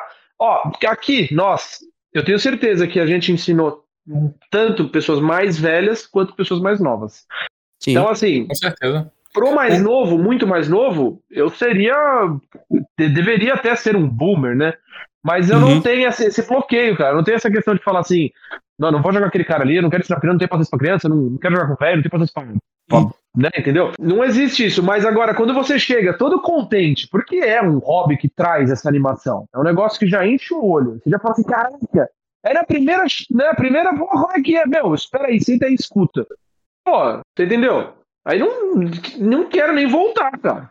Pô, tô chegando aqui pra aprender a mão você. Mas eu, mas eu acho que o, o, o mais preocupante, na minha opinião, nessa história, é até o, um dos primeiros pontos que você falou eu, eu nem entraria no problema da geração de conteúdo, etc. Eu entraria num problema que você falou que eu não tinha parado para pensar e quando você falou é, fez todo sentido para mim. A gente, a gente não pode correr um risco de ditar o que é legal ou o que não é para uma pessoa que nunca experimentou nada. Então, por exemplo, chegar para alguém e falar aí, nem compra Munchk, cara, nem compra que você vai se arrepender. Ah, nem, nem compra não sei o que, que você vai se arrepender. O jogo é muito ruim, o jogo é, é muito para iniciantes. Isso me preocupa mais até do que o, o conflito é, do, do, de gerador de conteúdo, porque é, é, é, não deixar essa turma nova que está chegando e com, a, e com a pandemia deu um boom nessa turma nova. Eu acho que a pandemia vai ser é, vai, vai, ser conhecida. quando a gente olhar 20 anos lá para lá, é, quando a gente passar 20 anos para frente e olhar para trás, a gente vai ver que foi na pandemia que o hobby realmente deu uma explodida. Deslanchou no Brasil, sem dúvida. É, e, e, e, se a gente que, que já tem algum tipo de conhecimento de jogo não deixar a, essas pessoas experimentarem isso é a, aquela velha história de a gente criar o nosso filho numa bolha, né? Não, filho, não faça isso, não faça isso que você vai cair. Não, filho, não faça isso que você vai cair. Se a gente não deixa o nosso filho é, é, se arriscar a fazer alguma coisa, a, a cair, a tomar o tombo, a levantar, ah, não, não, não vai levar andar de bicicleta porque ele pode cair. Não, ele tem que tentar cair da bicicleta, ele tem que tentar, é, não sei o que, o que eu posso fazer é tentar explicar como que anda de bicicleta. Agora, hum. é ele que, eu não vou falar para ele que se é bom, se é ruim andar de bicicleta, eu vou falar para ele que é assim, se ele gostar ele vai, se ele não gostar ele para. Agora, jogo, eu não posso chegar para as pessoas e falar, e eu acho que é isso que é um erro da, da, da nossa geração, assim, é, é, é ditar para essa nova que não vale a pena comprar Manche, que, que o Manche é um jogo lixo, que é. não sei o que. Isso eu estou usando o exemplo Munchkin porque foi utilizado, né? Mas eu conheço uhum. muitos outros jogos que, que têm um certo é, é, preconceito. Conceito. Das, é, e eu acho que a gente está com uma oportunidade sensacional na mão, e aí o Moita pode falar até melhor do que eu, porque é o seguinte, a gente está num período onde está tudo difícil de trazer lá de fora, é, tá tudo muito caro trazer lá de fora. A gente tem uma geração chegando sedenta por alguma coisa e que está encontrando tudo muito caro, muito difícil. E a gente tem uma oportunidade única de fazer todo o nosso mercado nacional é, é, prosperar para essa turma. Essa turma que uhum. ainda não uhum. tem o vício de falar que jogo nacional é ruim, ou que jogo nacional é o componente é ruim, que não sei o quê. É a gente não levar esse vício para eles e deixar essa turma receber um, um produto nacional. Eu estou vendo algumas iniciativas, por exemplo, a, o Parma foi para Galápagos para fazer isso. É, o, o, Robert Coelho a, a, é, tá chegando Grok. na, na Grok para fazer isso. É, a MeepleBR tem investido em, em jogos também. É, então, eu acho assim, se a gente começar a, a trazer vícios da nossa geração para essa geração que está chegando sedenta, gigante, é, é, e que é acelerada demais para aprender. Se a gente for querer ser palestrinha para elas, é, eu acho que a gente vai ter é, um problema gigantesco.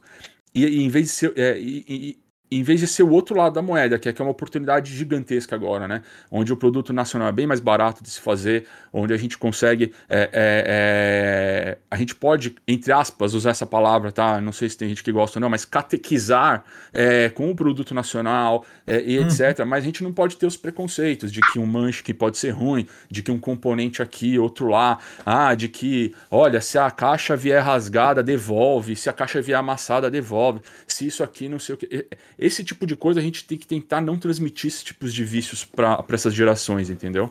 É, eu acho que a gente pode dizer que a gente teve muita sorte que a gente não chegou tomando muita porrada quando a gente começou com a iniciativa da Lost Token. A gente foi até muito abraçado, principalmente pela comunidade que a gente criou. Só que quando a gente começou a postar na Ludopedia, por exemplo, é, já falaram comigo, velho, peraí, se você não jogou tal jogo e tal jogo, você não pode falar sobre o jogo de tabuleiro. Você não tem bagagem pra isso. Ah, não, se você não jogou Pois é. mais de 120 ti- títulos, você não Quantas pode falar. partidas de Odin? Quantas partidas de Odin você tem? É, Me quantas né, partidas de pô? banquete Odin você tem? Porque, entendeu? Aí eu falei, cara, eu já joguei isso aqui e é isso aí eu gostei. Tanto que eu acho que meu primeiro texto, se não me engano, foi de Age of War, cara. É um jogo assim que tem a galera que detesta. Eu acho um jogo muito legal, uma caixinha pequena E deu sensacional. uma treta sinistra, né? Porque o nego falou, Deu uma "Isso- treta sinistra. Isso nem é jogo. Isso não deveria ser Cara, teve um cara que foi no comercializado." privado. Velho, o cara foi no privado, o cara cagou na minha alma. Eu falei, irmão, obrigado pelo feedback, nós vamos tentar melhorar aí. E continuei escrevendo do mesmo jeito. Esses dias agora, eu fiz um texto do Fallout, o cara me, me xingou todo. Falei, obrigado pelo feedback e continuo escrevendo do mesmo jeito. Mas assim. E, e tem É uma- eh, essa questão dos vícios é foda. Ah, mas se você não jogou Caverna, você não pode falar sobre board games. Se você não jogou todos os títulos do Vital Lacerda, e aí, amigo, tem como jogar um Mars? É 1.500 conto um Mars, velho. Não tem jeito. É. Não tem como Ah. jogar o Nils Jorge do Uwe Rosenberg. Não tem no Brasil, caralho. É, não dá. Eu, eu evito falar de- até de nome de artista nos meus vídeos de, de designer. Não é nem por mal, justamente porque essa questão aí é perigosíssima. Eu- A galera, a galera é fã, a galera que acha que você tem que ter realmente os cinco jogos must, os cinco jogos que são os, sei lá, os, os cinco cavaleiros dos tabuleiros, né? E, cara, joga, velho. Meio que saco, irmão. Vai lá então jogar os textos, faz o seu review aí, irmão. Depois deixa o pessoal comparar, né? No grupo do WhatsApp, quando, quanto o pessoal me zoou por eu não gostar de Terra Mística? Aí, sai da chamada. velho. Cara, errado. Entendeu? uma, uma, uma coisa ali que, aliás, duas coisinhas ali que para eu não perder, né, a- a- o, o que o primo Coelho tinha falado ali. É, uma coisa importante ali que, que passou é, é realmente, cara, no design nacional a gente passou por um perrengue é, uns anos atrás ali que geralmente esse pessoal das antigas massacrava, assim, mas massacrava assim, Uhum. qualquer iniciativa. Era, né, o, o, o, nicho, é, ele era, não que ele seja pequeno, né, porque tem muita gente que vive muito, que joga board game e vive fora desse mundo é, de, de, de mídias e tal, e que a gente não tem muito controle sobre isso, né? Mas esse pessoal que se conhecia, tipo, há 10 anos atrás, é, ficava aqueles, porra, Moita vai fazer porra, Moita joga aqui na, na coisa pra querer É. fazer jogo. Quem esse, quem esse cara pensa que é pra fazer jogo, sabe? Uhum. Brasileirinho. né? Aí, então isso acontecia muito, cara, muito, muito. E já era já uma, uma forma de do pessoal antigo já dava uma massacrada, assim, né? Isso ah, acabou melhorando bastante, assim, até uma coisa que falou do momento, o Rodrigo Rego, que né, você já, já teve aqui no programa, que fez, que lançou jogos pela Estrela agora, né? É, o, o- eu gosto muito do, do Rodrigo. Escreveu um artigo bem legal, cara, na, na- é sobre o momento, né? É, esse é o momento game design nacional, né? Então, aproveitar a desgraceira que tá o dólar para poder produzir, né? E, e eu tenho um, um grande assim prazer né, de par- ter participado e participar até hoje do ProtoBR, né? O ProtoBR é um evento que a gente é, é, apresenta jogos de, de quem quiser apresentar, de designers ah, das variadas regiões do Brasil.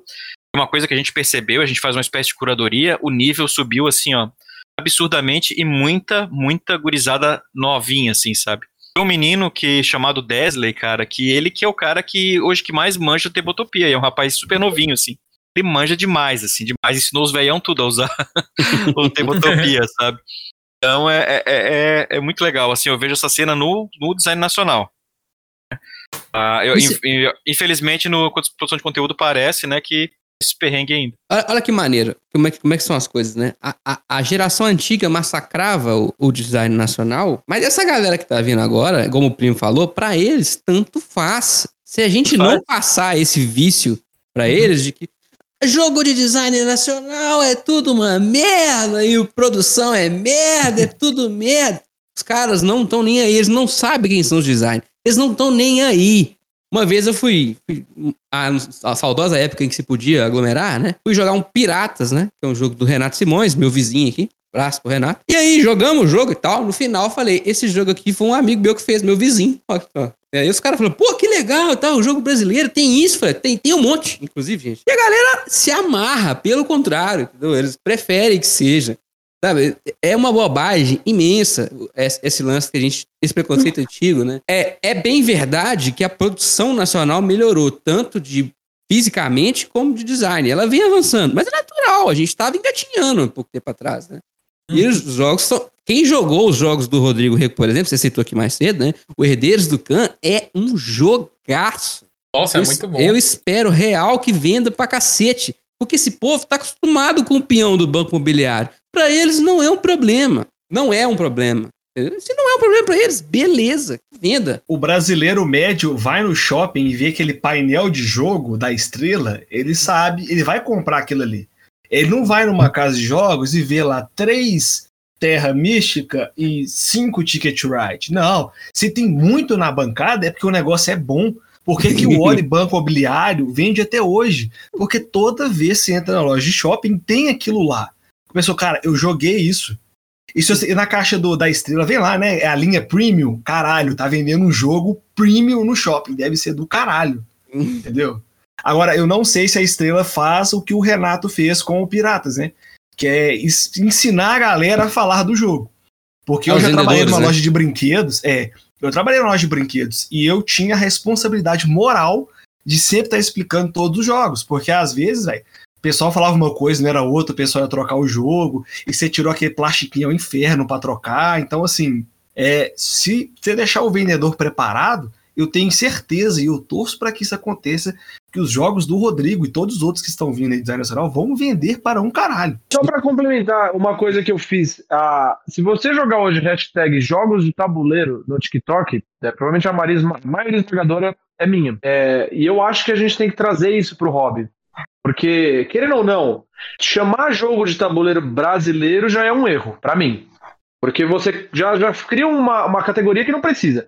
Aí quando você vai falar de moderno, chama de board game. Porra, por quê? Então, pô, o jogo aqui é jogo de tabuleiro, esse aqui também. Eu não sei por que, que a gente tem que fazer essa, essa separação quando a gente, na verdade, já tem um público.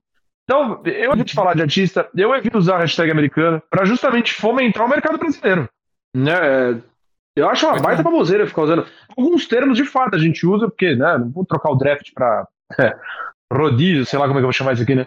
É. Mas o board game especial pode ser chamado de jogo de tabuleiro. É um jogo de tabuleiro, não é nem uma palavra difícil, é quase até equivalente em tamanho. É verdade. Mas é que o brasileiro tem isso, né, gente? O brasileiro tem esse negócio de querer é, americanizar, né, as, as palavras, né? Até o próprio cringe, né? É. A gente. É, o brasileiro. É, é, gente não fala, por exemplo, jogo de tabuleiro americano. Pois é. Inclusive, hum. tem uma, uma, coisa engraçada, a gente, um tempo atrás, a Bianca fez uma entrevista com um autor francês, é, o game designer francês, e, e uma das perguntas que mandaram para ela pegou perguntas e tal, e uma das perguntas que mandaram é se eles tinham, franceses tinham preconceito com jogos de autores franceses. Aí ele falou assim, não, não entendi a pergunta. Aí ela repetiu, não, não, é porque aqui no Brasil, né, durante o tempo, assim, as pessoas ainda têm, tipo, gostam, quando sabem que o autor é brasileiro, o pessoal mais nichado, né, hum, tem uma certa resistência para comprar o jogo. Aí o francês, não, mas eu não entendi ainda. É porque é, jogo é jogo, é. É, é jogo é, não interessa se é, se, é, se é daqui ou não é. Mas não tem preconceito. Isso é, é uma coisa. É, eu acho que é uma coisa que tá na cultura do brasileiro, sempre se achar o vira-lata. Vira né? sempre. Né? Vira ali é, a, a grama do vizinho vai estar tá mais verde, sempre é melhor do que o brasileiro. É, e se for europeu e norte-americano estadunidense, é pior ainda. Aí é God. Eu vou contar um exemplo aqui dessa questão da, da preocupação que eu tenho com essa questão dos vícios, que, que é o seguinte, é um caso, quando eu, foi meu primeiro estágio, né? É, eu não sou tão novo assim, eu tenho, tô, tô com 42. E, e, e o meu primeiro estágio foi no Banespa, ainda era Banespa na época, né? É, aí a história tá ficando no retrógrada, né? isso é cringe, isso é cringe. É, é cringe. E foi no Banespa. E você sabe que, assim, é, Banespa era concursado, né? Era, não era... É, você não, não, Na minha mista, não né? Conseguiu um emprego, né? Uhum. exatamente. Uhum. E eu, eu acho que, assim, pelo que eles me disseram, eu não sei se é verdade na época, eu fui uma das primeiras turmas de estagiário que o Banespa começou a pegar. E aí eu fui pro Banespa, só que daí o que, que fizeram? É, eles pegaram e não deixaram a gente trabalhar juntos com, com, com, com os concursados. Uhum. Eles colocavam a gente numa área separada, porque é pra gente não pegar o, os maus vícios. Vícios, sim. Do, de trabalho do, dos mais antigos, né? Até que a gente fez um, um, os estagiários meio que fizeram um, um motinzinho lá, falando assim, não faz sentido esse tipo de coisa, entendeu? Não, mas porque você não sabe como é aqui, o almoço é de tantas horas, o não sei o que é de não sei o que, vocês vão ficar igual, vocês vão ficar igual, vocês não vão produzir, e não sei o que. Assim, é, era uma preocupação do choque de geração é, é gigantesca, e é isso que eu queria é, trazer aqui pro Robin, né? A gente não pode ter essa, essa, é, essa, esse vício ou essa separação, é, a gente tem que se preocupar, porque é, é não só é a turma que vai fazer é, o hobby é, crescer e tudo mais, mas ela que vai ditar os gostos, é, elas que vão ditar para onde vai o hobby. É, e se a gente quer que seja uma coisa saudável, é, porque assim, hoje a gente é o nicho do nicho do nicho. Se, se Deus quiser, o hobby vai crescer. Mas ele vai crescer. E quem vai estar tá surfando essa onda não é a gente, são, são eles. E se a gente não tiver agora essa, essa, essa preocupação em não passar esses vícios que nós temos e ajudá-los a, a, a, a, pegar alguns atalhos e tudo mais, no, no, no, principalmente nessa questão que eu falo, né? É de, de juntá-los em grupos, essas pessoas que têm mais vergonha de ir para os grupos, de explicar jogo que a gente não considera. A gente não considera bom pra gente, mas a gente tem que deixar eles experimentarem. Se a gente não fizer isso, uma hora vão querer separar mesmo a gente em salas diferentes, onde nós vamos ficar com o os jogos antigões, etc. Vão ficar defendendo que o jogo bom é o jogo antigo, que, a, que nossa época que era bom e tudo mais. E eles vão ficar com toda uma leva nova que eles vão ditar o que é bacana. Então tem que ter essa mistura, não pode ter essa separação de sala. Não, a gente não pode levar os vícios, porque senão é, é, é prejudicial gente. E só pra gente. Para eles não vai ser prejudicial, porque eles vão tocar o mercado, entendeu? É, é uma coisa que o Moita tinha citado, né? É, é tão estranho que o hobby é tão receptivo. Você vai numa luderia, tá faltando um jogador e você tá sozinho, o pessoal te chama, te ensina a jogar, vai, vai fazer você querer gostar desse jogo. E é muito. Eu conheci muita gente assim. Foi o, o Fabrício assim. contou a história disso, né? De evento que reunia a galera, aí tava um pai com o menino, não, vem pra mesa que não sei o quê. Foi o Felipe, rei do Norte. Mas é, é isso mesmo, Teres. É, é, curioso, né? Como é que na mesa, uhum. né, a gente é tão receptivo, não tem problema de idade e tal, e depois fica de picuinha, né? De, ah, Terraform Mars é um lixo, aí tô falando de mim agora. é, eu comecei, eu comecei esse, comecei esse programa, né, fazendo uma retratação, né? Porque a gente tem que pensar essas coisas. É, uhum. Eu posso não gostar do jogo, não tem problema eu não gostar de um jogo, né? Eu, eu não posso é querer que todo mundo não goste porque eu não gosto. É, isso é, é eu, eu fico jogando isso goela abaixo, né, nos novatos e tal. E, e eu, inclusive, fazer clipe de desculpas aqui a todo mundo que entrou no hobby e conheceu o Coruja Cash e não gostou de Terraform Mars por nossa causa. Olha só. Não, mas sabe, isso é muito sério. Isso é muito sério. Porque é um negócio que é inconsciente. Sabe? Você. Imagina uma pessoa que nunca jogou, mas também nunca ouviu ninguém falar bem ou mal. Ele senta, experimenta. Agora, uma pessoa que nunca jogou e eu, já falei para ele todos os defeitos que o jogo tem, e tem mesmo, e aí ele vai jogar, ele já sabe os defeitos. Aí quando ele vê o defeito acontecendo, ele fala: Putz, esse trem é ruim mesmo. Sabe como? Não, não é. Eu, já eu vai te... com preconceito, né? Toda vez que você faz uma, uma medida, você tá interferindo na, na, na unidade que você tá medindo, entendeu? Essa que é a, é a, a, grande questão, né? Se eu fiz medida ali do jogo, eu interferi na medição que ele vai fazer, se ele viu o que eu medi. É, é um negócio meio quântico, mas é, acontece. Né? Uma coisa que a gente é, faz muito, assim, eu fiz isso durante um tempo, assim, mais no começo, e é uma coisa que eu acho que a gente deveria pelo menos perder e aprender, né? Embora tem gente mais velha que não aprendeu até hoje, né? Mas é essa questão de é, é, gosto e não gosto, e bom e ruim. É porque a maioria dos jogos uhum. você gosta não gosta. É tipo assim, uhum. eu não gosto de Fire Grid não gosto. Hoje em dia eu acho meio chato, assim, não é, não é pra mim. Né? Mas aí, tipo assim, o cara vai dizer assim, ah, a grid é horrível. Não, não é. É um, um jogo excelente. Acho que do Friedman, do cabelo verde lá, é o melhor jogo dele. Sabe? Só que pra mim não dá. Eu não gosto, mas eu não acho ele ruim. Né? Uhum. Agora sim, agora pro cara chegar e já taxar o jogo de ruim, uh, ou ah, o jogo é, esse jogo é, é, é, péssimo, não presta, tem que analisar bem, assim, porque é, não é uma, uma, não é que também seja uma regra falar mal do jogo, né? Mas Uhum. sempre tem alguém pra, pra gostar daquele jogo, né? É, o pior é... É. quando o cara fala que é ruim sem ter jogado. Aí pra mim é Menos o o que É, não, aí eu não vou nem comentar, né? Porque aí não, não dá, né? Como é que é o Corrida Maluca aí? Corrida maluca é terrível, cara. O jogo resumido pelo tema aí. Ó, eu gostei, mas ele é tipo assim, é, ele vem muito caro, Arranca o mas é tema um da equação, velho. Arranca o tema da equação. Não, não sobra Acontece jogo. muito, né, gente? Tem que tomar um cuidado aí do, do, do- desse juízo de valor aí pra, pra não espantar, né? Não, é Por o que eu tô exemplo, dizendo. assim, não tem problema né? não gostar. É, você pode não falaram, gostar. hein? Não tem problema você É, não, não, gostar. não tem problema não gostar. Eu só concordo. O Munchkin, realmente, quem não lembra que a primeira partida de Munchkin, eu saí, meu. Minha cabeça explodiu. Nossa, aquela possibilidade de poder interagir com outros jogadores, de usar uma cartinha especial e fazer combo, aí adquirir um amigo, e cartas engraçadas, e uma temática cômica, tudo isso num jogo. Isso não tinha nem coro que eu joguei o primeiro lá, aquele que era gringuinho. Que É, sensacional. sei, e é uma lembrança, porra, como é que eu vou tirar isso de alguém, cara? Espero que você tenha a mesma. É, inclusive, se ele precisar ter a experiência do Twilight Munchkin, que foi a que eu tive, de seis horas de Munchkin, também que ele tenha, mas que ele conclua É, né? claro, pô, É, quem, quem não é. teve? É, É, eu já falei, né, que um dos primeiros jogos que eu joguei foi o Eldritch. Nós ficamos quase oito horas jogando. É, foi, foi bem antes do, do Rafael introduzir na galera o hobby. Ai, E, cara, eu falei assim, velho, que caralho, que jogo foda. E que não sei o que, tem pecinha com os desenhos e pá, tem as cartas. Já tinha lido as mesmas cartas umas 15 vezes, porque o jogo base é limitadaço, mas eu achei do caralho. já, comprei a, já comprei o box do Lovecraft e tal, que não sei o que. Cara, é. E aí você fala com. Já, igual o Moita falou, você fala de Eldritch Horrors, cara, ó, que bosta, que lixo. Cara, não. Eu ia falar da minha primeira, eu comprei, eu comecei com o Zumbicide. Nossa, que jogo incrível! eu Comprei, comprei a, a, o Zumbicide verde lá, o Prison Break, né? Prison Outbreak. aham. Nossa, que jogo incrível! Comprei, vamos, vamos mudar de jogo? Não, comprei o Toxic Mall. Ah, comprei o Imorg, comprei o Angry Neighbors. Meu primeir, minha primeira coleção de jogos foi o Zombicide. Aqui eu olhei só assim, eu falei, meu, não preciso de outros jogos.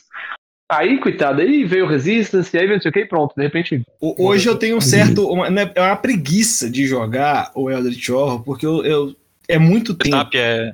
Snap é chatinho. Ah, é só que eu tenho preguiça, mas eu- é um jogo que eu tenho aqui, é um muito quisto. Meus amigos gostam muito, meus amigos fora da Lost Token. O pessoal da Lost Token também. Então é um jogo que eu não pretendo me desfazer nunca dele, a não ser que eu tenha que pagar por armários planejados no banheiro. Então, Eu anotei aqui que quisto é um adjetivo muito bom, hein? Quisto. Mas eu acho que é, é, é- é- é mais ou menos por aí. A gente, a gente, quando alguém perguntar pra, pra gente, ah, Eldritch Horror, olha, é um jogo que demora, é um jogo que você tem que ter paciência pra jogar e tudo mais. Eu ver cada vez menos mesa, mas você deveria experimentar pra ver se é o que você quer ou não. É- é, eu acho que essa é a abordagem. Tem que- esse mais que vem depois, que tá faltando muito também é, para muitas pessoas, e- É. e paciência com essa nova geração que tá chegando pra falar esse mais né? Eu, por exemplo, eu fui uma vez no Sambódromo. Eu, eu- não, não quero voltar no Sambódromo nunca mais, assim. Mas se alguém pergunta, você iria no Sambódromo? Pô, vai, experimenta, pra ver se você passa pelo mesmo que eu. Eu fiquei anos e anos sem jogar o... sem conhecer o Twilight Imperium, porque todo mundo falava, ah, é pesado demais. Não, você vai... Você vai... Tira um dia... É um, é um dia pra você Nossa, tirar da sua vida e não sei o que, papapá, e etc. Eu, eu fui conhecer o Twilight. é, Tá certo que o pessoal lá da Blaze pegou pesado comigo, porque assim, eu fui conhecer ele em sete jogadores com a expansão, né? Da, da- Com a expansão? Já vai com a Com a expansão? expansão já? Com a expansão. Foram 12 horas. Então você tá lá jogando, inclusive, né? Mas assim, é, é, é muita coisa, é, é- é complicado e tudo mais, mas eu não vou falar assim, olha, não faça isso, experimente, tente. É, é, é isso que eu acho que a gente tem que ter mais cuidado nessa questão, nessa questão do, do, do choque de gerações. É falar a nossa opinião, mas não limitar a pessoa de experimentar. É, é mais ou menos o que eu falei até do meu filho, né? Ele, minha esposa, ah, ele vai cair, ele vai se machucar. Não, deixa ele fazer, deixa ele tentar. Não vamos tirar da pessoa o direito dela experimentar as coisas pra saber. Porque eu, um vai gostar mais de. de a, a Mary Trash, outro vai gostar de Euro, que também é outra categorização que eu não consigo entender. Mas é, é, se você é, é, é, estereotipar, que nem o Teres falou, é, é- é- você acaba tirando a, o direito da pessoa experimentar aquilo e por ela mesma decidir o que é bom e o que não é, né? Porque no fundo é tudo questão de gosto. Uma coisa que eu aprendi de 10 anos de hobby é que no fundo, lá no final do dia, é gosto. É, é, é igual vinho, entendeu? Uhum. É, o vinho bom é o vinho que você gosta de tomar. É, é, e é isso. Agora, o problema é nós, das antigas, assim, tem, não tomarmos consciência disso e pegar essa turma do TikTok, pegar essa turma da Twitch, pegar essa turma do Instagram e já cravar parâmetros que, que e não deixar as pessoas experimentarem isso, né? Eu não sei se eu tô com essa impressão por causa da pandemia, que eu tô vendo muitas bolinhas separadas. Eu não vejo a hora de acabar a quarentena para juntar todo mundo e ver como que as coisas vão ser se vai acabar essa briga. Porque, tipo, muitas pessoas, é, igual vocês, eu conheci é, no, na internet. A gente não, não encontrou ainda. Eu acho que vai ser totalmente diferente. É, vai ser aquela união de mesa que tá faltando. Ah, isso pode ser, né? Somente com essa geração que chegou agora, é, eles não tiveram tempo, ou pelo menos não deveriam, ter se encontrado com a galera velha presencialmente ali na mesa, né? É, eu também acredito que a relação na mesa pode é, rom, rom, vai além, sabe? Bem, muito é, além, né? Eu acho que e foi aí? o que o Moita falou. A gente acabou dando volta é, atrás do rabo, porque chegamos no que o Moita falou no começo. Na mesa, isso tudo some. Na internet, que acontece com política, que acontece com religião, que acontece com futebol, é, é, não seria diferente pro board game. Infelizmente, a gente não tem maturidade uhum. para lidar com a internet ainda, com as mídias sociais, com as discussões, com os debates. Mas na, na mesa, é, acho que 90%, 95%, 99% dos casos você não tem essa toxicidade. Eu acho que, é, tirando óbvio que tem, a gente sabe que tem casos de é, aquela coisa de machismo, aquela coisa toda, tirando esse caso, mas que nem o Teres falou, é dificilmente sentar numa luderia e alguém falar, oh, tem uma vaga aqui, senta aqui para jogar e etc. Eu acho que na mesa isso aí tende a sumir, entendeu? Na internet todo mundo tem postura de bandida má, né? Então, Pessoalmente quebra. Imagina, eu duvido que, por exemplo, aquele caso aconteceria pessoalmente numa roda de conversa. Duvido. Ah, Cara, eu, eu espero que não. Eu é espero que não, de verdade. Eu tô querendo que acabe a pandemia logo pra gente fazer uma, uma, um clube da luta numa luderia. Cinco minutos de porrada sem perder a amizade. Começando eu e o Rafael retratando o Panamax e o golpe de judô que ele me deu. Eu estava, só antes de terminar aqui, uma. Para não, pra não perder aí uma da meada que falou do o Nick falou do Zombicide, né? Que sempre queria outro, queria outro. É, é, no começo. É, no começo do hobby, cara, até tem um, um, jogo que o pessoal às vezes fala mal e me escorre uma Nossa. lagriminha. Até porque eu não tenho mais, eu não queria ter vendido. E no comecinho eu gostava, eu tinha os talismã. Só você que me ilumina, meu pequeno talismã. Eu tinha Olha o básico aí. e tinha, cara, tinha uma cacetada de expansão que a, a, só saiu no Brasil pela, pela Devira a caixa base. As expansões era tudo importado. Ah, aí gastei uma grana na época para trazer é, o lobisomem. É a mesma coisa. É, é, roda o dado, vai para um lado ou para o outro e é, ativa os eventos, assim, né? Muda só o tema. É, muda só. É, tem mais carta, mais coisa. Mas eu era apaixonado, assim, na época, e aquilo me deslumbrava, assim, né? Eu achava muito, muito bacana também. Minha paixão por zombicídio. Mas sabe que eu matei meu zombicídio? Porque quanto mais expansão, o setup aumentava em 65 horas. Ninguém mais queria, velho. Aí eu matei o jogo, cara. O, o Rui Morgue, eu nunca abri. É, abri, né? Não joguei. Eu comprei esse jogo quando lançou lá em 2000 nunca. É o único zombicide que eu não. Eu até pus na mesa no passado sempre falava, mano, preciso jogar esse jogo aqui, peraí. Tá, eu coloquei os componentes só pra falar que eu joguei. Mas eu matei, porque o pessoal olha e fala assim, nossa. 15 quilos custa. Ah, Peraí, agora ainda 56 zumbis? Peraí. Eu, eu, o pior não é nem montar o setup, o pior é desmontar. O, é o você vai montar lá. Ah, é. setup. Desmontar. Você vai desmontar e os caras jogam tudo na caixa assim, mistura tudo, chapa, e embora. Aí isso é de fuder, velho.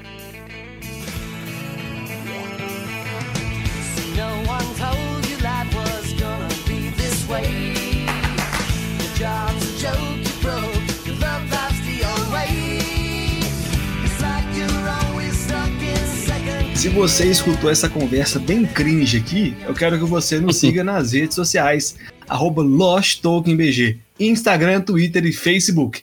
Se inscrever nos nossos canais da Ludopedia, do YouTube e da Twitch também. Pedro, são muitas redes, como é que eu faço? losttoken.com.br barra social.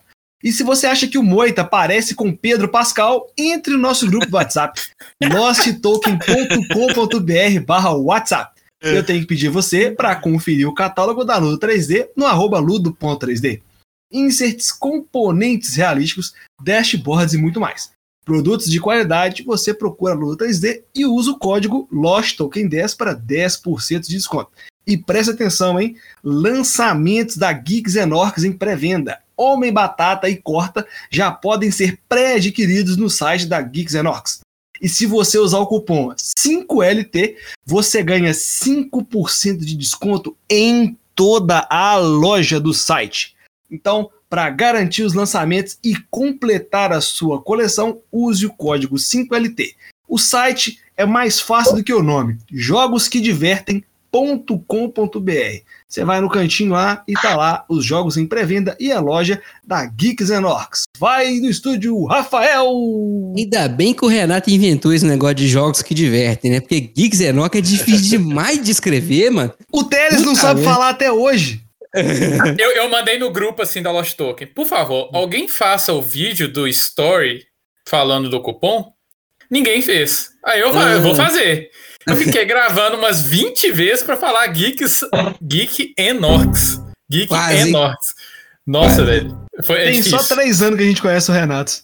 Galerinha, é, eu queria agradecer imensamente os nossos convidados. É, a prosa foi bem melhor do que eu, eu tava prevendo. Eu fiquei muito preocupado do tema não render.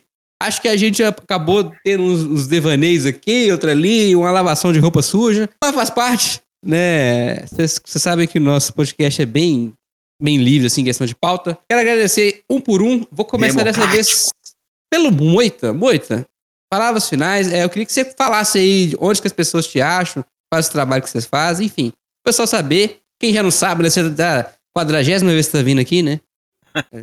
Obrigado aí mais uma vez aí pela, pelo convite. É, é, a gente, eu e minha esposa, a gente tem um estúdio de criação, né, que é composto por duas pessoas, eu e ela, que é a Mob Studio. É Mob da, né, só por causa da baleia, né, de Moisés e Bianca, acabou virando Mob. E, e, quem quiser achar a gente aí nas redes sociais, é só procurar Mob Studios, né, né Instagram, Facebook. Uh, tem o, o, podcast do uh, Eurogamers Podcast, é comigo o Leandro Nunes e o Thiago Leite. É, também só procurar Eurogamers Podcast, vai achar em todas as redes sociais e agora na, na Twitch. Olha aí, o, jovem, aí do professor, oh, professor é Rafael. Professor Vou fazer Rafael, live, porque eu sou jovem. é.